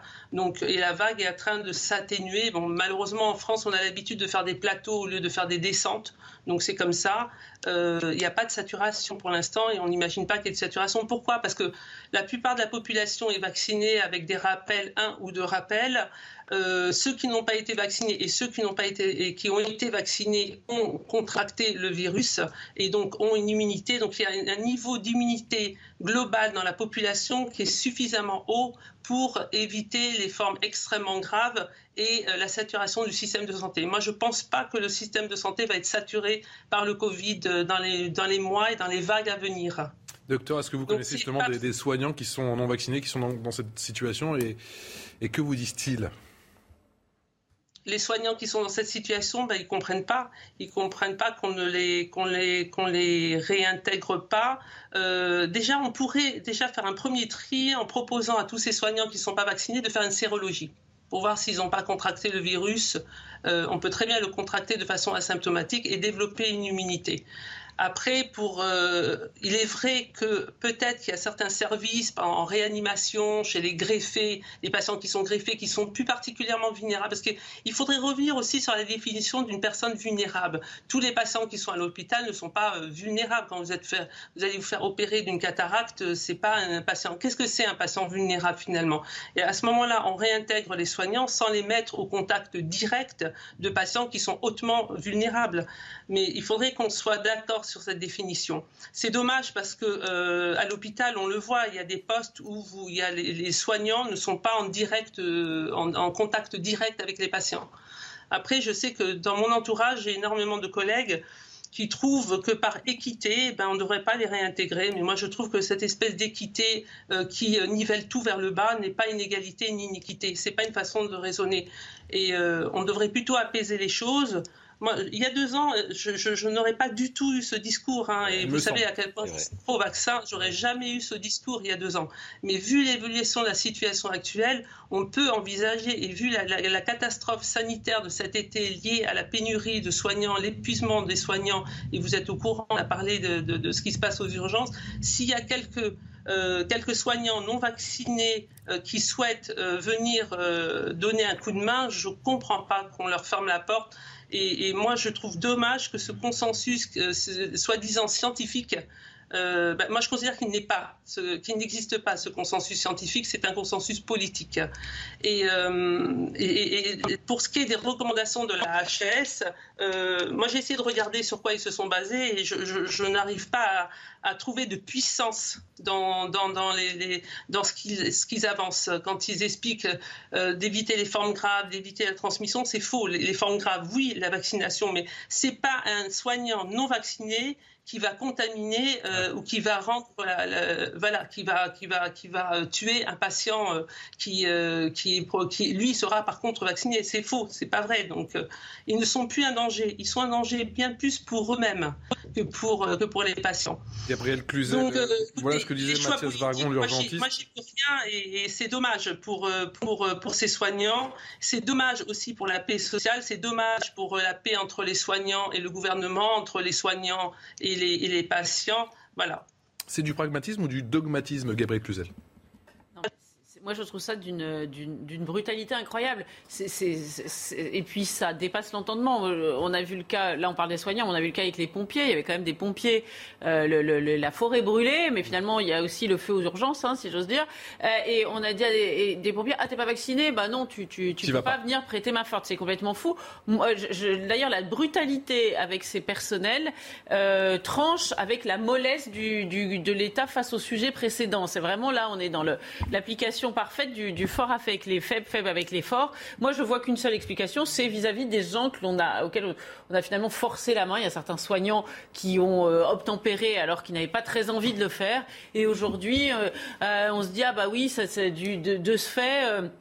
Euh, ça, ça, ça, met le gouvernement en porte-à-faux de, de, de, céder sur ce plan-là. Mais c'est complètement délirant et ça prive euh, les, les, patients de chance parce que même si on entend dire euh, ah oui mais ils sont pas très nombreux, enfin le, un médecin de plus c'est toujours un, un, médecin de plus. Et, et alors c'est pas ce que disait Mathias Vargon. Alors c'était il y a deux jours chez le confrère de France Info. Lui ce qu'il disait, l'urgentiste Mathias Vargon, mhm.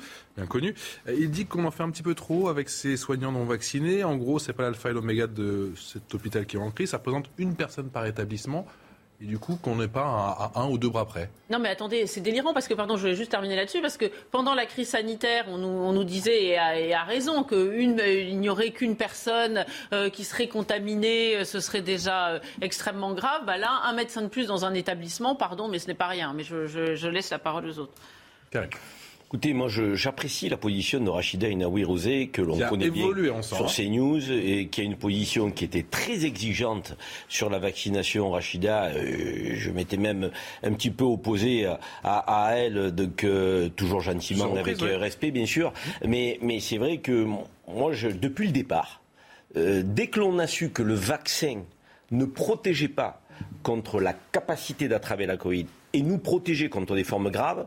Donc, euh, je n'ai pas compris pourquoi euh, on, expulsait, et j'utilise ce terme, euh, un personnel soignant euh, qui finalement n'était pas plus dangereux que son voisin vacciné. une infirmière vaccinée peut attraper la Covid. Une infirmière non vaccinée peut évidemment attraper la Covid. Et, la différence entre les deux, c'est qu'il y en a une qui peut faire une forme grave, donc c'est pour sa santé à elle, mmh. et d'autres, éventuellement, ne fera pas une forme grave. Mais vis-à-vis des patients, vis à -vis du tiers, la possibilité pour l'une ou pour l'autre de le donner, est la même. Donc, euh, et effectivement, Rachida nous rappelle là que c'est une position qui est plus politique que médical. Ça veut dire qu'on a un gouvernement qui est obtus, qui règle ses comptes avec euh, un personnel soignant euh, qui, pour une raison ou une autre, était réticent à la vaccination, ce qui ne veut pas être qu'ils étaient tous des antivax, donc qui considéraient peut-être qu'on n'avait pas suffisamment de recul, et autres, comme bon nombre de gens qui ne sont pas des imbéciles. Donc, et là, une fois que cette vague est passée, une fois qu'on sait que le vaccin, aujourd'hui, est beaucoup moins efficace contre la capacité d'attraper la Covid, pourquoi on ne réintègre pas ces femmes et ces hommes qui sont, qui sont traités comme des pestiférés? Donc, moi, je suis scandalisé dans la mesure où on a besoin de cohésion. Élément de réponse, Élément de réponse qui bah, je vous dis, pas convaincant. Ce que disait Mathias Vargon, effectivement. Allez-y, mais il m'a pas convaincu, ce que j'ai déjà entendu. Contre cette réintégration, lui dit c'est ridicule et c'est dangereux parce que ça veut dire que la prochaine fois qu'on demandera au personnel de se vacciner, on dira aux gens finalement que vous vous vaccinez ou pas, cela n'a ah, aucune ah. importance. Parce qu'à l'époque, on ne savait pas que c'était inefficace. Mais à partir du moment où on le sait, il n'y a que les imbéciles qui ne changent pas d'avis. J'entends. Enfin. J'entends. Mais ils s'y sont opposés au moment où on pensait que c'était efficace. Oui, mais maintenant qu'on sait que ça ne l'est pas, donc euh, ça veut dire que ces gens-là ne doivent pas être considérés comme des pestiférés. J'ai envie de dire et encore parce que quand on suivait la situation en Israël, on voyait que euh, le, virus continuait à circuler malgré la vaccination et qu'en plus euh, le temps, ce qu'on ne dit pas assez, où ce vaccin est efficace est quand même fort fort réduit. moi, je crois que oui, effectivement, Rachida a tout dit quand elle a dit que c'était une décision politique. en réalité, je pense que le, le gouvernement veut faire un exemple, montrer que qu'il est ferme et surtout ne, ne, pas se déjuger. Or, je pense que revenir en arrière, c'est pas forcément se déjuger. vous l'avez dit, la situation a changé. On voit bien que le vaccin n'empêche pas les contaminations, que du reste beaucoup de gens sont sont vaccinés. Donc, quelqu'un qui n'est pas vacciné ne va pas voilà ne va pas tuer quelqu'un qui qui le serait. Donc, vis-à-vis -vis de ce nouveau contexte-là, le gouvernement pouvait très bien euh, changer de pied sans se déjuger. Je pense que ça aurait été l'honneur de la politique et ça aurait montré une forme de, modération. Je pense que c'est euh, injuste et je pense surtout que c'est euh, un grave précédent en réalité. Je rejoins ce, que, ce qui a été dit par, par Gabriel en matière de sécurité. vous avez remarqué que l'état de droit était un totem. les fichiers S, on ne peut pas prendre des précautions parce que ce serait porté atteinte aux libertés individuelles les, djihadistes, il faut les, rapatrier pour les juger en France, etc. etc. Les, gens en situation irrégulière, euh, on ne peut pas les expulser parce que le juge des libertés. Euh, et pour ce qui est du Covid, on s'est euh, assis sur cet état de droit, justement, sur ces libertés individuelles. et là, on s'assoit dessus, je dirais, de manière à ce qu'il y ait un plus inquiétant de manière un peu pérenne. Puisque justement, on aurait pu considérer qu'on avait pris des mesures d'exception face à une situation exceptionnelle. La situation n'étant plus euh, exceptionnelle, je ne vois pas pourquoi euh, ces mesures euh, perdurent. Et je constate cette sacralisation de l'état de droit à géométrie variable. Alors pour moi, il est, pour moi, il n'est pas sacré, c'est au législateur d'établir la droit, mais c'est quand même frappant ce deux poids, deux mesures. Rapidement, docteur, s'il vous plaît, que dites-vous à ceux qui disent que, eh bien, on n'est pas à un, un ou deux bras près concernant la, concernant la crise de l'hôpital bah, C'est faux. Je veux dire, 2000 professionnels, on en a besoin. S'ils pouvaient venir nous aider, on serait ravis de les réintégrer. Et la posture de l'État est telle que, bon, on ne peut pas. Ils sont dans une posture. C'est dommage. On a encore loupé un coche. On a fait que, concernant les soignants, les infirmiers, c'est, je crois, 700 personnes, si je ne m'abuse. Oui, 2000 professionnels en tout vous l'avez dit euh, juste avant. Et du coup, je trouve ça extrêmement dommage cette posture. Est-ce que c'est aussi parce qu'ils ont peur que demain, pour le vaccin de la grippe, il y ait de moins en moins de gens qui se vaccinent euh, On pourrait très bien avoir le même débat pour la grippe et se dire eh bien, pourquoi finalement on garde des soignants qui ne se vaccinent pas? Dommage, on a loupé encore un coche. Merci, mais ça peut peut-être encore changer. En tout cas, c'est votre souhait, c'est votre, c'est ce que vous espérez. Merci beaucoup, docteur, d'avoir été avec nous. On se retrouve dans un instant. Un grand merci à vous, ma chère Gabrielle Cluzel, et on parlera des incendies avec cette enquête ouverte à Landiras et à la Teste de Bûche. A tout de suite. 18h passées de 58 minutes, on est ensemble jusqu'à 20h en direct pour faire le point sur l'actualité de ce vendredi soir, toujours avec Alexandre Devecchio du Figaro, Karim Zeribi, consultant CNews, Jean-Sébastien Ferjou d'Atlantico, bonsoir mon cher Jean-Sébastien, et Eric Bocardi, bonsoir. bonsoir, porte-parole de sapeurs-pompiers de France. On fera dans un instant, bien sûr, le point sur la situation sur ces feux en Gironde, des feux qui ne sont toujours pas fixés. Juste après, l'essentiel de l'actualité, c'est avec vous, Mathurio. Rebonsoir Patrice. Le Conseil constitutionnel conforte la loi séparatisme adoptée en 2021. Selon l'institution, elle ne viole pas la liberté de culte. Les églises orthodoxes, protestantes et catholiques avaient déposé un recours contre cette loi. Réaction avec Jeanne Cancard.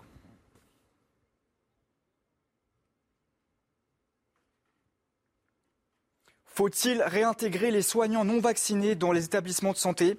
La réponse est non pour le gouvernement. Le ministre de la Santé avait au préalable consulté les autorités sanitaires du pays. Les explications. Près d'un an après la décision d'Olivier Véran de suspendre de leurs fonctions les soignants non vaccinés, la position de l'exécutif n'a pas changé. Son successeur, le nouveau ministre de la Santé François Braun, s'est engagé à suivre la décision de la Haute Autorité de Santé. Les choses sont claires, ils ne, sont pas, ils ne seront pas euh, réintégrés euh, au niveau de l'hôpital et, auprès des, des patients les plus fragiles. C'est pour la protection des Français, c'est pour la protection des patients les plus fragiles que je prends cette décision. Une décision discriminatoire et incompréhensible pour ce médecin non vacciné. Et c'est de la discrimination sur l'état de santé, c'est écrit dans le code pénal. Euh, moi, je trouve que c'est absolument odieux d'avoir, par exemple, un chef de service, un chef de pôle des urgences de Nice le docteur Tardieu qui dit que les urgences débordent et que j'ai fait 15 ans d'urgence, mais il est grand temps de réintégrer les effectifs. Selon le ministre de la Santé, en France aujourd'hui 600 infirmiers ne sont pas vaccinés. Un manque de personnel qui handicape, mais qui ne paralyse pas le système hospitalier, d'après le chef des urgences à l'hôpital Lariboisière à Paris. Je pense que cette décision risque d'avoir euh, très peu d'impact sur, les, euh, sur l'activité des, des hôpitaux. Au total, plus de 2000 professionnels, médecins ou encore sapeurs-pompiers non vaccinés ont dû quitter leur emploi depuis septembre dernier. C'est une cérémonie inédite en temps de guerre. Un accord a été signé entre Kiev et Moscou sur les exportations de blé ukrainien en mer Noire. Les deux pays ont ratifié deux textes identiques mais séparés avec la Turquie et l'ONU. Antonio Guterres, le patron de l'ONU, s'est réjoui de cette décision. Écoutez. This is an agreement for the world. C'est un accord pour le monde. Il soulagera les pays en voie de développement qui sont au bord de la faillite et les personnes les plus vulnérables au bord de la famine.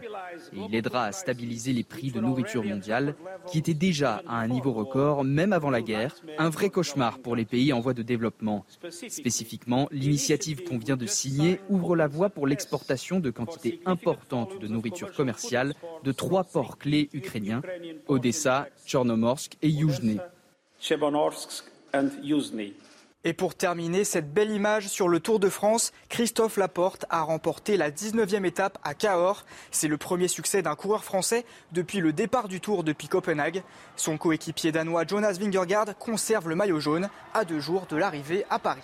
Cocorico, enfin, merci beaucoup mon cher Mathurio. On se retrouve dans 28 minutes pour un nouveau rappel des titres de l'actualité. Dans Punchline, les pompiers qui continuent encore et toujours de traiter bien évidemment les reprises de feu à Landiras, mais également la teste de bûche qui ont, je vous le rappelle, détruit près de 21 000 hectares de forêt. Le travail des pompiers dans le département pourrait encore durer plusieurs semaines. C'est en tout cas le sentiment de la préfète de Gironde. Bonsoir Régine Delfour, l'une des envoyées spéciales de CNews à la teste de bûche. Merci d'être avec nous.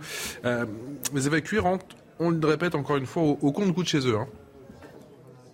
Oui, les habitants rentrent au compte-goutte. Hein. Certains sont rentrés hier, euh, notamment à Pilat-sur-Mer. Et puis euh, ici, nous sommes donc euh, à l'hippodrome de la Teste de Bûche, hein, où il y a le PC, le poste de commandement des pompiers, mais aussi cette pièce hein, que vous voyez, cette salle où tous les bénévoles sont là depuis le début des incendies pour aider ces pompiers. Et à mes côtés, Stéphane, qui est un habitant de Cazaux et qui vient d'apprendre qu'il allait rentrer demain à Cazaux dès 9h du matin. Alors, une réaction par rapport à cette annonce? Oui, c'est une très bonne nouvelle, surtout pour les Casalins qui avaient décédé des animaux domestiques et qui n'ont pas pu forcément les nourrir en temps et en heure. Mais je pense que tout sera bien passé et tout le monde va être très content de réintégrer la maison et surtout de retrouver, une, de retrouver notre maison et puis reprendre les activités, le travail et tout. Voilà, ça c'est une très bonne nouvelle. Vous avez été évacué le 14 juillet. Comment ça s'est passé euh, ces, euh, ces jours? On est à plus de 8 jours oui, ben, on a été évacué euh, avec une très grosse angoisse parce qu'on a laissé la maison. On savait que les vents n'étaient pas forcément du, bon côté pour, euh, pour nous. Et après, on est parti dans le calme. On a été évacué par la base, mais tout s'est très bien passé. Et, certes, c'était angoissant, mais bon, il fallait le faire, on l'a fait. quoi. Vous avez décidé d'être bénévole, vous êtes arrivé ici, vous avez décidé d'être bénévole, vous avez fait des rencontres, je suppose? Oui, tout à fait, on a rencontré des gens formidables, on a vu tous les dons qui, sont, qui, ont, été, qui ont été apportés, des gens vraiment formidables. Et puis ça, a créé des liens et les pompiers ne font qu'à nous remercier de tout ce qu'on a fait pour eux. Et nous, on les remercie pour tout ce qu'ils ont fait pour nous. Là, ce soir, on voit, il y a des pizzas, il y a des livraisons à chaque fois de beaucoup de choses. Ça se passe toujours comme ça? Oui, oui, les filles ont fait aussi des salades avec des fruits, des fruits frais pardon, qui ont été euh, apportés par Hyperu, Leclerc, enfin d'autres, euh, plein, de, plein de commerçants et beaucoup de bénévoles aussi. Et elles ont cuisiné, même avec euh, l'aide de la cuisine de l'hippodrome. Et tout s'est très bien, très bien passé. On peut le voir qu'il y a encore pas mal de choses ce soir sur la table. On voit là euh, depuis euh, quelques minutes quand même quand vous avez appris euh, parce que la préfète donnait une conférence de presse à Landiras, à Langon exactement. Elle a annoncé ces nouvelles. On voit le sourire quand même sur le visage des gens maintenant. Oui, tout à fait. Tout le monde est plus détendu. On sait que le feu est enfin contenu, on va dire, et qu'il n'y a plus de fumée. Et puis bon, on est loin de, de tout ce qu'on a vécu, quoi. Quand euh, il y avait les gros nuages de fumée qui arrivaient euh, sur l'hippodrome, les vents qui tournaient, qui faisaient courir les pompiers de droite et de gauche. On est quand même tous plus sereins. Et avoir les, pompiers aussi, euh, je pense qu'ils ont vécu le plus dur. Quoi. Merci beaucoup Stéphane. Donc oui, Patrice, vous l'avez vu, hein, vous l'avez entendu, euh, les euh, habitants, euh, les évacués vont pouvoir rentrer chez eux, pas tous, hein, mais dans le, secteur de Landiras, ça commence déjà dès ce soir. Il y a déjà à Villandreau, dès 18h, ceux de Villandreau qui vont pouvoir rentrer, à 19h, ceux de Budos. Landiras sera à 20h. Il reste un hameau à Landiras qui n'est pas accessible en, en, ce soir encore, puisqu'il est un petit peu près encore du feu, sûrement, et qu'il y a encore des points forts, des points très chauds, donc il faut réussir à les noyer. Ces gens donc vont rentrer dès ce soir et puis au total, ça sera à peu près 6500 personnes qui vont rentrer. Merci beaucoup, merci à vous, ma chère Régine. Régine Delfour, depuis la teste de bûche en Gironde, avec les images pour CNews signé Florian Paume. Passez une excellente soirée. On vous retrouve bien évidemment tout au long de cette soirée sur l'antenne de CNews. Mon commandant, cette attente interminable et qui se termine bien évidemment par cette délivrance. Une bien belle image, la vie qui reprend doucement mais sûrement son cours et ça contraste forcément avec euh, tous vos collègues qui sont encore au, front. Exactement, mais c'est des images positives euh, qui démontrent que tout le travail qui a été fourni par les pompiers, les stratégies, euh, que parfois certains ont peut-être remis en doute ou quoi que ce soit, bah aujourd'hui ça fonctionne parce que aujourd'hui il n'y a pas de blessés chez les concitoyens, il n'y a pas de décès chez les concitoyens. Euh, bon nombre de maisons ont été sauvées et c'est ce qui est aussi important euh, de souligner. Ça veut dire que le travail a été conséquent. Trois maisons brûlées, je crois, à la Teste, dont un restaurant. Voilà, donc malheureusement on pense à ces gens-là évidemment parce qu'aujourd'hui, voilà, c'est dans la balance aussi que ça pèse. Mais je pense qu'aujourd'hui le contrat a été rempli par les sapeurs-pompiers de Gironde évidemment, mais de France surtout qui sont venus renforcer. Aujourd'hui, au plus fort de la lutte, c'était 550 euh, engins de lutte, 350 euh, issus du département, 200 venus en renfort, 3000 sapeurs-pompiers, 2000 sur le terrain, 1000 qui sont venus renforcer euh, les centres de secours. La chaîne et la force de secours, c'est celle-là, c'est-à-dire qu'on peut permettre à un moment donné de rendre un système qui soit à la fois opérant sur le front des flammes et à la fois opérant en bac, c'est-à-dire en, renforcement des casernes qui, elles, avaient toujours besoin de décaler, comme on dit chez nous, de partir en intervention pour assurer les interventions du quotidien. Donc je pense qu'on peut saluer déjà d'une part et remercier les familles de ces sapeurs-pompiers-là qui, euh, qui sont partis en laissant la femme et forcément les enfants à la maison, qui ont dû à un moment donné faire un choix entre les vacances ou l'affrontement des flammes. Euh, je pense qu'il faut remercier aussi tout cet engagement d'une manière générale euh, et aussi des concitoyens qui sont venus supporter. On commence à recevoir des vidéos sur les réseaux sociaux qui montrent euh, les grands remerciements tels que nos collègues et des soignants les avaient pendant la crise sanitaire. Donc ce même système d'applaudissements qui vient à un moment donné réconforter et qui vient souligner l'action de l'engagement. Je pense que là aujourd'hui c'est voilà, tout, ce modèle-là qui, qui, qui, encore une fois, a été mis à rude épreuve, mais qui a tenu. Et ce système qui a tenu, il faut continuer aujourd'hui à pouvoir le renforcer. Aujourd'hui, on en appelle encore et toujours à ce que aujourd'hui, ce qui a été constaté, demain, ça ne soit pas oublié par ceux qui décident pour nous, ceux qui financent pour nous et ceux qui aujourd'hui font que, bah, au quotidien, on répond à une intervention toutes les 7 secondes. Ça fait toujours chaud au cœur, Karim Zerbi, de voir qu'au plus fort de la crise, au plus fort de la guerre, si je puis dire, contre ce, ce méga-feu, ces méga-feux, qu'il y a cette chaîne humaine qui se met en place assez rapidement. Oui, mais on peut vérifier que la solidarité a encore du sens dans notre pays. Hein. On, le voit lors des, drames et, des séquences euh, parfois euh, qui, nous frappent. On l'a vu pendant la Covid avec des personnes qui étaient en situation d'isolement, euh, où il y avait des, mobilisations, des gens qui, se souciaient que les plus anciens, les plus vulnérables ne soient pas tout seuls. On a vu en période aussi de canicule par le passé, où des gens se souciaient lorsqu'il n'y avait plus de nouvelles, ils venaient, ils faisaient les courses les uns pour les autres. Donc, il y a de la solidarité dans le pays. Euh, je pense que ça, ça ne peut pas être mis en doute. Euh, en revanche, la séquence dramatique que l'on vient de vivre, moi je dis qu'il faut en tirer tous les enseignements mmh. euh, pour l'avenir. et effectivement, il ne faut pas faire preuve d'amnésie. Je reprends un terme de, de, mon voisin porte-parole des sapeurs-pompiers, hein, Eric Brocardi, qui disait hier qu'il faut, il faut pas qu'on fasse preuve d'amnésie et qu'on oublie tout ce sur quoi les politiques vont s'engager en termes de moyens matériels, de moyens humains et autres. Mais je vais au-delà, c'est qu'aujourd'hui, euh, il faut anticiper. Quand on est le quatrième pays le plus boisé d'Europe, quand on a 30% du territoire en métropole qui est composé de forêts, je pense qu'il faut anticiper au-delà effectivement des campagnes de prévention qu'il faut faire toujours et encore, parce que 9 sur 10 sont d'origine humaine, euh, c'est la gestion de nos forêts déboiser est un acte de prévention. Euh, et parfois, il faut reboiser à d'autres endroits. Euh, mais quand euh, on a des espaces privés, eh ben, il faut aussi imposer des règles à tous, parce qu'il y a des chemins qu'il faut pouvoir créer lors des interventions. il y a à éviter que des feux puissent se propager plus vite que ça n'a été le cas. tout ça, c'est un travail de professionnels et d'experts. Donc, il va falloir aussi qu'on tire tous les enseignements pour pouvoir anticiper, prévenir au mieux, tout en respectant les engagements des politiques, à la fois sur la considération des femmes et des hommes qui sont les soldats du feu et qui sont euh, euh, mis en avant dans ces moments-là, et sur le matériel dont nous avons besoin à l'échelle nationale et européenne. Jean-Sébastien Ferjou, est-ce qu'on va tirer rapidement et durablement, si je puis dire, effectivement, les enseignements de cette euh, séquence dramatique en Gironde? C'est souhaitable en tout cas. Après, je suis pas persuadé que ce soit sur le front du risque incendie que la France soit la moins préparée. D'ailleurs, on l'a vu, et c'est ce que vous rappeliez. Finalement, la situation, même si elle est dramatique au regard de, l'atteinte à la fois aux biens, mais surtout à la forêt euh, détruite, on a évité, on a évité les drames.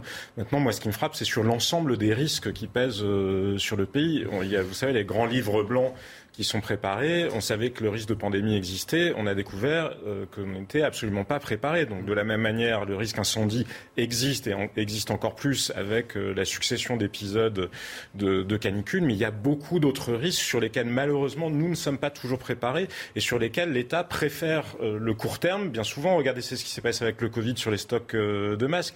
Bien souvent, on préfère tailler dans, ce qui, dans les dépenses qui ne visent qu'un risque potentiel plutôt que de s'attaquer aux problèmes structurels dans, les dépenses de l'État. Et ce sujet-là, il reste entier, que ce soit sur le sujet de la sécurité civile ou que ce soit sur les autres risques, la cybersécurité notamment, mhm. parce que on le sait, il y a des très très gros risques qui pèsent sur la France. Et on l'a vu malheureusement avec la pandémie, bien qu'ils soient identifiés, nous n'étions pas prêts. Alexandre. Non, je rejoins euh, tout à fait euh, ce qui a été dit et j'ajoute que effectivement euh, sur les pompiers ils ont fait la démonstration que c'était une institution euh, encore euh, efficace, euh, mais il va falloir se préparer au futur, aux risques liés au réchauffement climatique. Et surtout, on a vu ces 30 dernières années ce qu'on considérait comme des services publics remarquables, on disait parfois les meilleurs du monde, se dégrader à une vitesse spectaculaire. L'hôpital étant effectivement l'exemple sans doute le, le, plus intéressant aujourd'hui, puisqu'on a vu qu'avec avec la pandémie, il avait été mis euh, euh, dans une situation quasiment de, chaos, mais il y aurait aussi la justice, euh, la police. L'armée est une institution qui est encore respectée par les citoyens, mais on voit que sur le plan budgétaire, c'est également compliqué. Donc, sans doute qu'il faut non seulement se préparer au, au, risque, mais surtout cesser finalement cette politique purement comptable sur des services publics qui sont, je crois, importants et stratégiques. tenter d'une part, de préserver ce qui fonctionne dans l'État régalien, de rebâtir ce qui a été détruit. Euh, c'est compliqué dans un contexte budgétaire euh, contraint, euh, mais je pense que la majorité des dépenses va aux dépenses sociales, et donc je pense que c'est là qu'il faut tailler pour remettre des moyens pour le bien commun, puisque les services publics et l'État régalien, c'est le bien, bien commun. Et essayer peut-être d'aller aussi chercher de l'argent en taxant des multinationales qui font des bénéfices en France et qui ne payent pas d'impôts en France. Je pense qu'il y a l'État doit faire preuve d'imagination euh, politique, mais la, politique des technocrates euh, sur leur fichier Excel, euh, qui consiste à appliquer des techniques managériales mal intégrées en plus, parce que les technocrates ne sont pas des chefs d'entreprise à l'État, voilà, est une mauvaise politique et il va falloir en, changer. Mais là, j'étais très loin. Ça nous a amené à un débat peut-être assez loin des, assez loin des pompiers. Je, je, le redis, il faut souligner leur courage et, et l'efficacité de. Cela dit, c'est pas tant une logique peut-être absolument comptable. Le sujet, c'est un sujet de courage politique, bien souvent, parce qu'on n'est pas obligé de vouloir dépenser plus. On peut déjà commencer à dépenser mieux. On est le pays qui dépense le plus au monde.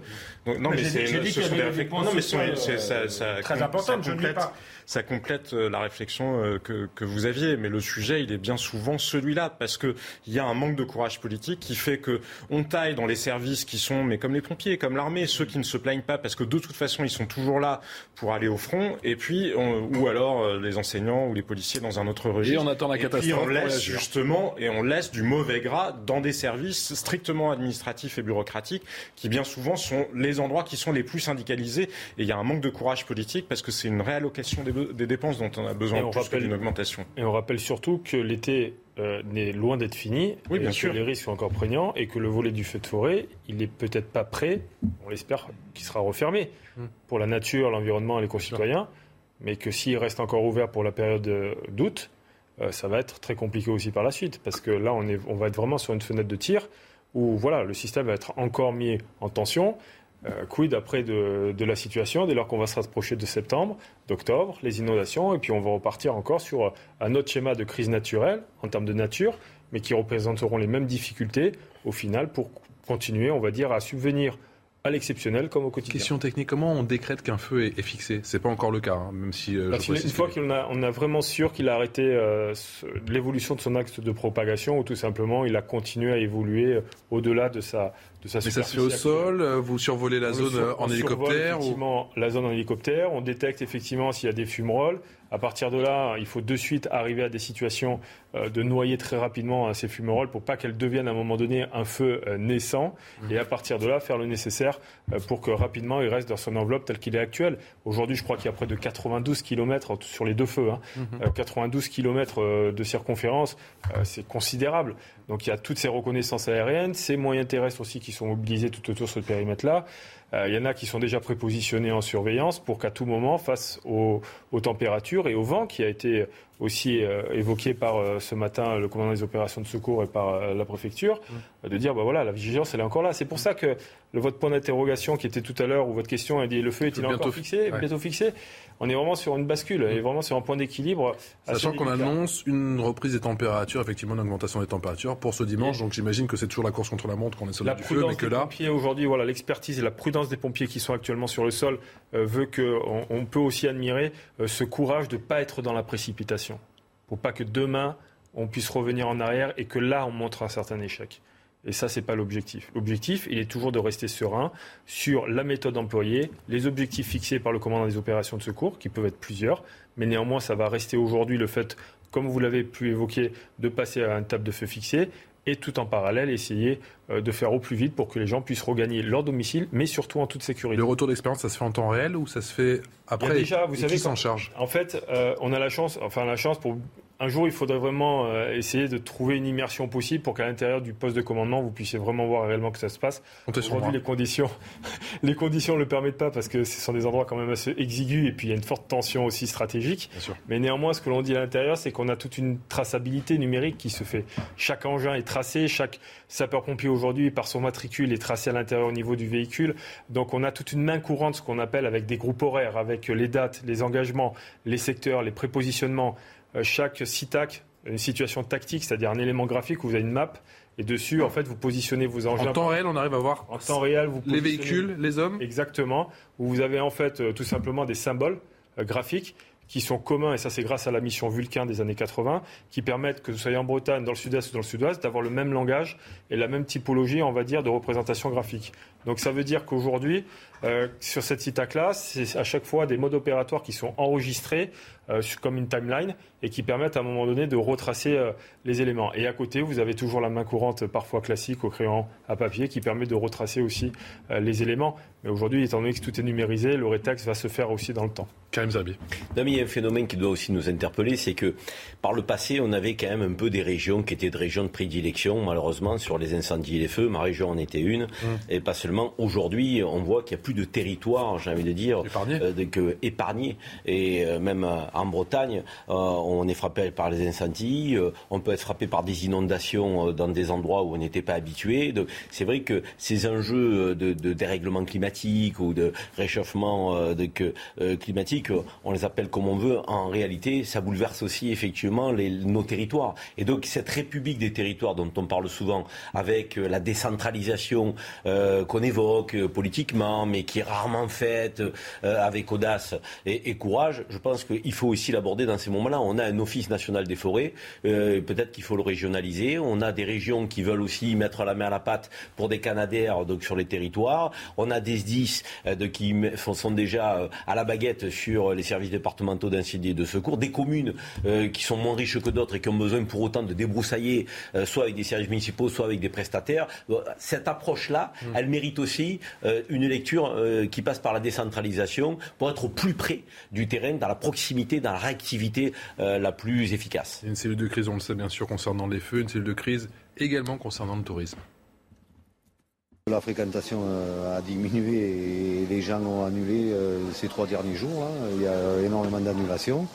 Et il n'y a plus personne qui. Il n'y a plus de passage non plus, il n'y a plus de touristes qui sont de passage et qui viennent passer une journée ou deux jours sur, sur le bassin d'Arcachon. Et économiquement, c'est très préjudiciable. Le bassin d'Arcachon n'a pas brûlé déjà, il n'y a qu'une petite partie qui a brûlé, que les incendies sont arrêtés et euh, qu'on est prêt à les accueillir et qu'il y a plein de belles choses à voir sur le bassin d'Arcachon, à part la dune du Pilat.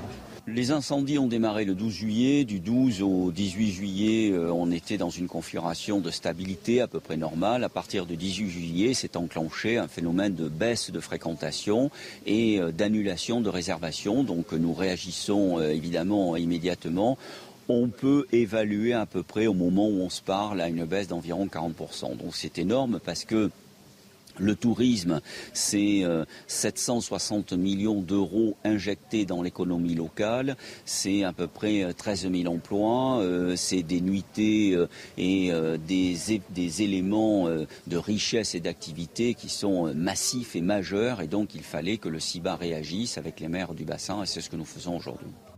Et c'est forcément un sacré coup de bambou, effectivement, pour le secteur du tourisme qui se remettait à peine après toute cette pandémie et qui replonge malheureusement, effectivement, avec cette, ce dramatique incendie. Si, on poursuit la réflexion sur les questions euh, budgétaires qu'on a eues euh, tout à l'heure, euh, on voit que les effets collatéraux de situations de crise qui n'ont pas été anticipés coûtent finalement beaucoup plus cher à l'État que, que d'avoir empêché. Alors là, ça, voilà, je pense qu'il y, y, a aussi des, des fatalités et que euh, cet incendie n'était peut-être pas possible euh, à empêcher, mais si on veut se projeter euh, un peu dans l'avenir, c'est investir pour prévenir les nouveaux risques, quitte à effectivement moins dépenser ailleurs. Tout à fait d'accord, j'ai dit, il y a des dépenses sociales euh, inutiles, euh, eh bien, c'est aussi faire d'une certaine manière euh, des économies, puisque si le secteur du tourisme est en crise, c'est du chômage en plus, c'est des taxes qui rentrent en moins pour l'État, et puis les, les, dégâts environnementaux, voilà, ça va être ça aussi avoir un coût économique. Donc, gouverner à long terme, je pense que c'est le message qu'il faut envoyer. Jean-Sébastien Ferjou. Non, mais tout à fait. Il y a un sujet euh, effectivement d'anticipation et il y a un sujet aussi de savoir tracer les responsabilités. Alors, c'est pas forcément le cas sur euh, l'incendie dont on est en train de parler, mais regardez sur le Covid, le fait que nous n'ayons pas eu de masque.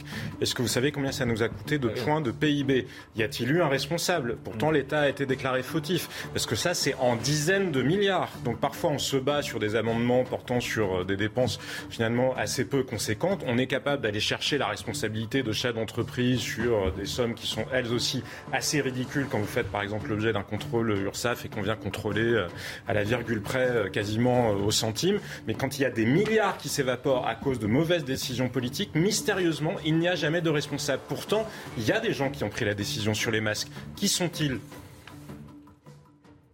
Cette question des campings, là, on a eu un représentant, elle n'est pas anodine non plus. Hein.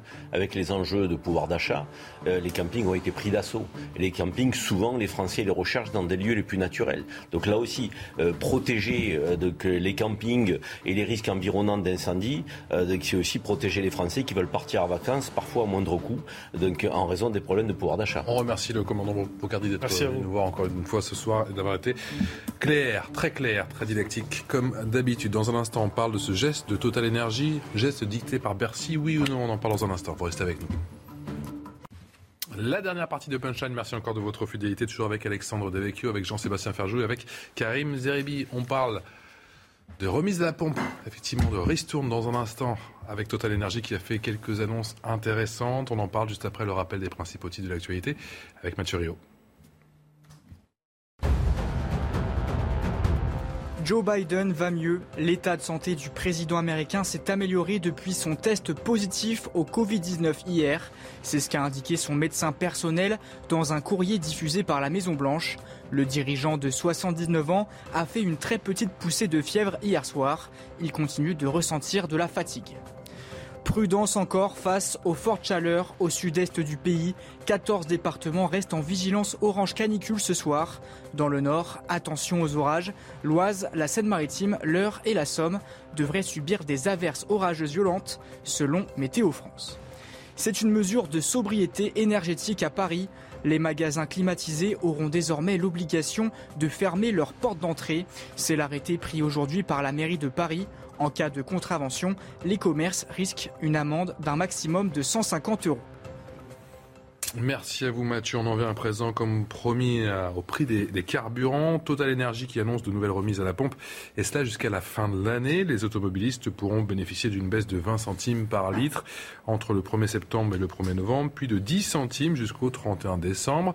Une mesure qui vient s'ajouter à la remise à la pompe de 18 centimes déjà instaurée par le gouvernement. Écoutez Bruno Le Maire. Ah ben, Je préfère que l'argent aille dans la poche des consommateurs plutôt que dans la poche de l'État. Et je préfère le geste de Total à une taxe supplémentaire dans un pays qui regorge déjà de, tâches, de taxes.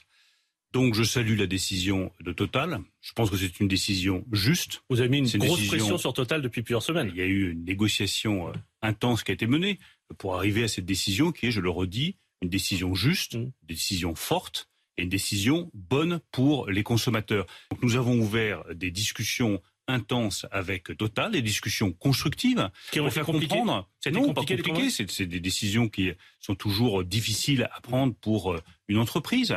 Euh, mais je salue le sens des responsabilités euh, du président de Total et de Total qui a compris que les Français avaient besoin de pouvoir d'achat tout de suite. C'est une décision juste, Alexandre Devecchio, une décision forte, une décision bonne pour les consommateurs, a dit Bruno Le Maire. Ce coup de pression sur Total est-il bienvenu Était-il nécessaire? L'État est dans son rôle, je pense. Euh, moi, je pour un État qui est quand même capable d'intervenir parfois quand c'est nécessaire euh, dans l'économie. Maintenant, on ne sait pas très bien euh, quel est le rôle exactement joué euh, par, Bruno Le Maire. Alors j'entends qu'il dit que les discussions étaient intenses et que tout cela euh, est grâce à lui. Euh, voilà. Bon après il a raison de, se réjouir malgré tout de, cette décision euh, et de s'en féliciter quand on obtient euh, quelque chose. il faut aussi savoir communiquer dessus. voilà. Maintenant ça ne ça ne résoudra pas tout. le prix à la pompe, je crois que c'est 80% c'est quand même des taxes de l'État. Donc euh, peut-être que l'État peut, peut aussi directement euh, influer sur le pouvoir d'achat. L'ironie, effectivement, sur, sur, ce taxes. sur ces taxes, effectivement. euh, la pression, l'ingérence de Bercy, elle était euh, nécessaire, elle était obligatoire en temps de crise? Obligatoire, certainement pas. Je suis pas certain qu'elle soit très rationnelle d'un point de vue économique d'ailleurs, puisque les super profits, ce qui ne veut rien dire, mais bon, c'est l'expression consacrée ces jours-ci euh, pour les géants de l'énergie. Ils se font principalement. Profiteurs de guerre, a dit Emmanuel Macron. Hein. Oui, si vous voulez, mais ça se fait principalement sur l'extraction, pas sur la distribution. Il ne me semble pas que Total euh, extrait ou exploite du pétrole, des gisements pétroliers en France. Et de toute façon, on a interdit toute exploitation de gaz de schiste et tout forage pétrolier, notamment dans les territoires, dans les territoires d'outre-mer français. Donc il y a une rationalité économique très limitée. Maintenant, il y avait une raison politique à le faire, je peux entendre effectivement le besoin euh, d'agir, d'action du gouvernement sur la, thématique euh, du pouvoir d'achat. Simplement, n'oublions pas qu'une des raisons principales pour laquelle nous sommes dans cette situation-là, ça n'est absolument pas la guerre en Ukraine, ce sont toutes les décisions délirantes qui ont été prises justement par l'intrusion de l'État sur les marchés de l'énergie. On a créé un faux marché de l'électricité, ce qui est complètement absurde quand il y a un seul, le libéral, c'est le libéral que je suis qui vous le dit, hein, mais vouloir créer un marché comme on l'a fait sur l'électricité quand il y a un seul producteur de fait, puisque EDF EDF est quasi en situation de monopole sur la production, ça n'a aucun sens. Donc n'oublions jamais quand même que ça peut soulager effectivement, et je ne sous-estime absolument pas l'impact que ça a pour des gens qui ont véritablement des problèmes de fin de mois. Je n'ai pas de jugement là-dessus. En revanche, faisons attention, parce que parfois les décisions qu'on prend comme ça pour des raisons d'affichage politique, parce qu'on veut montrer qu'on est vert, ou en l'occurrence là, qu'on veut montrer euh, qu'on est social, ce sont des décisions que nous payons très très cher et beaucoup plus cher sur le long terme. Donc faisons très attention. Vous avez vu que les prix de l'électricité ont atteint un record euh, quasiment à l'échelle des trois dernières décennies, euh, mmh. ou même de 40 ans d'ailleurs, en France euh, la semaine dernière. C'est justement à cause de l'intrusion permanente du politique sur les marchés de l'énergie. Donc encore une fois, faisons attention. Je, suis d'accord avec vous, mais c'est paradoxalement une intrusion au nom du, du libre marché, puisque vous l'avez dit vous-même, ils ont créé artificiellement euh, une, une, concurrence. Et ensuite, il y a aussi il y a, l'augmentation du prix de, de l'électricité. C'est aussi euh, des choix stratégiques qui ont été mauvais, euh, qui relevaient de l'État, mais qui ont été mauvais. le choix de, des éoliennes, des énergies renouvelables, plutôt mais que quoi de que ça rapporte de l'argent maintenant. Ça, l'État ne va pas le rendre. Vous avez vu la commission de régulation de l'énergie a annoncé de Oui, non, mais plutôt que de miser cette semaine 8 milliards et demi de, sur les éoliennes et les photovoltaïques. Plutôt que de miser sur euh, le nucléaire, la fermeture de Fessenheim fait qu'on exportait de l'électricité. Euh, aujourd'hui, on est obligé euh, d'en acheter. tout ça sont, sont des, des, mauvais choix, des mauvais choix stratégiques qui relevaient, qui relevaient de, de l'État, mais l'État a mal fait tout simplement son travail, a manqué de vision. Il y a Total Énergie, on l'a dit, il y a aussi le géant du transport, Karim Zeribi Maritime, CMA-CGM, qui lui aussi est visé par ce type d'accusation. Hein. de profiteurs de guerre. C'est pas moi qui dis, c'est Emmanuel Macron qui a donc annoncé ce vendredi une nouvelle baisse de ses tarifs. Passer à la caisse pour ces profiteurs de guerre, justement, c'est une forme de logique? Moi, je considère qu'en période de, crise, euh, les entreprises françaises euh, qui font euh, les plus gros chiffres d'affaires et les plus gros bénéfices ben, donc, se doivent de contribuer sans attendre effectivement que le législateur impose des taxes au fait que on puisse maintenir les consommateurs, les citoyens dans une situation viable. Total, c'est quand même la plus grande entreprise française en termes de chiffre d'affaires, de résultats nets.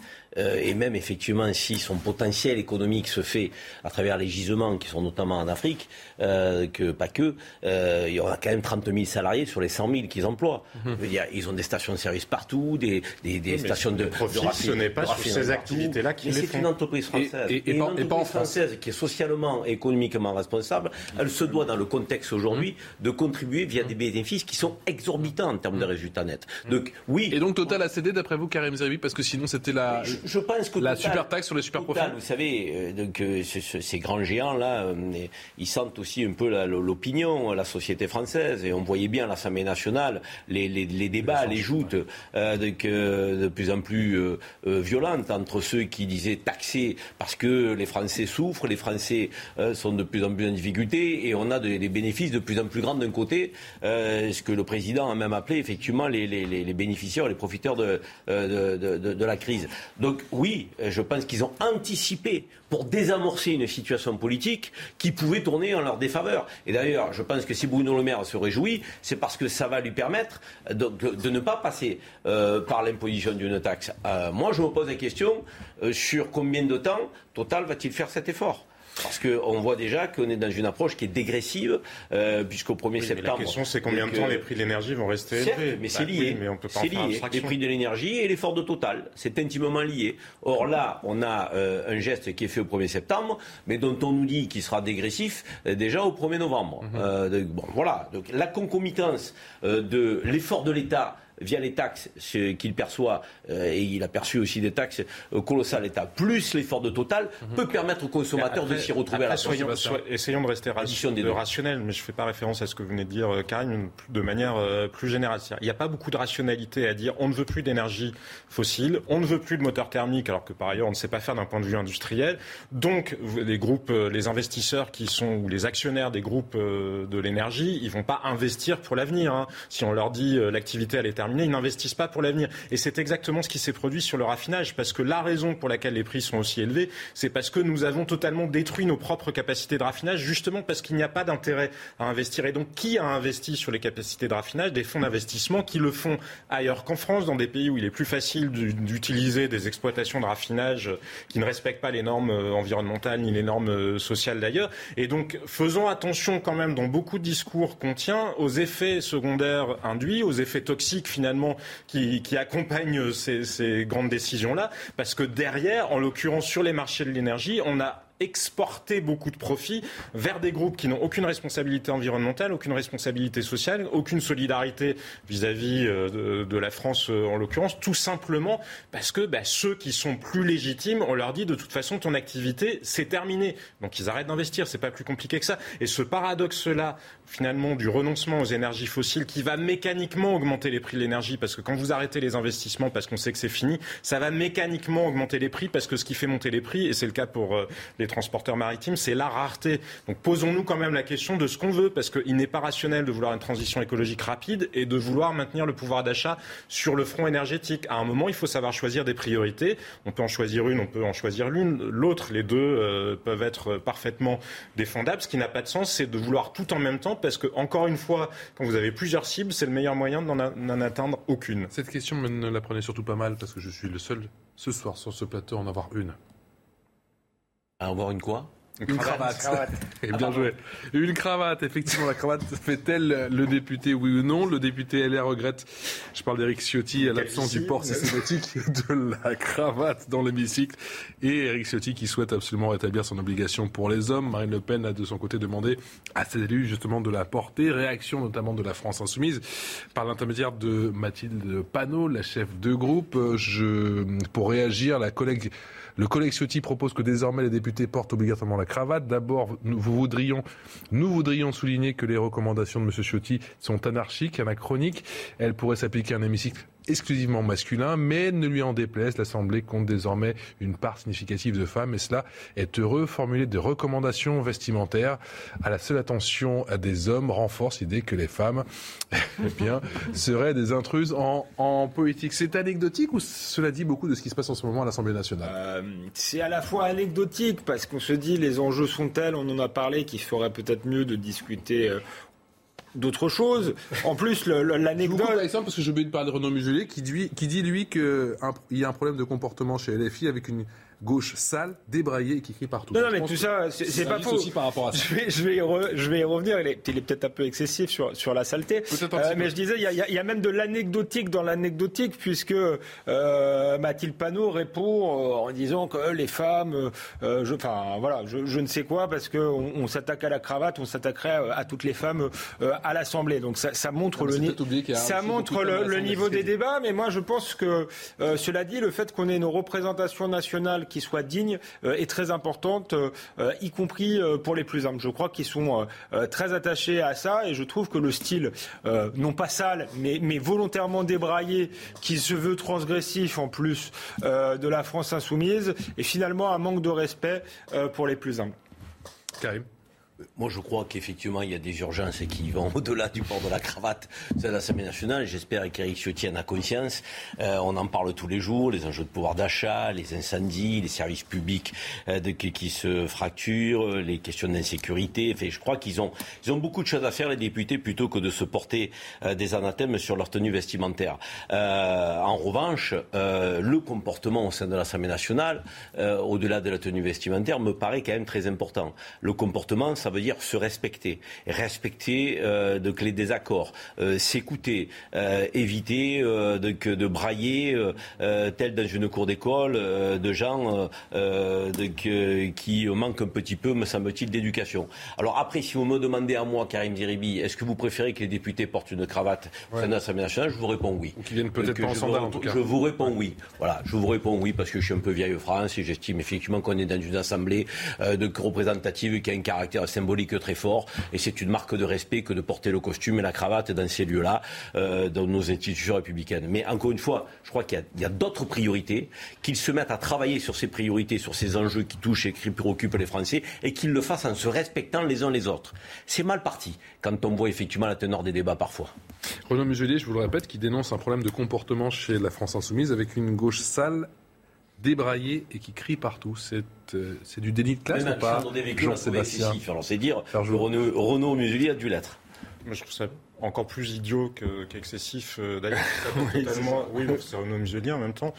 Mais ça, non, mais ça passe totalement à côté du sujet. Déjà, c'est méprisant parce que je ne crois pas que les représentants de la France insoumise soient sales, débraillés, peut-être sales. Ça me paraît euh, totalement absurde comme considération.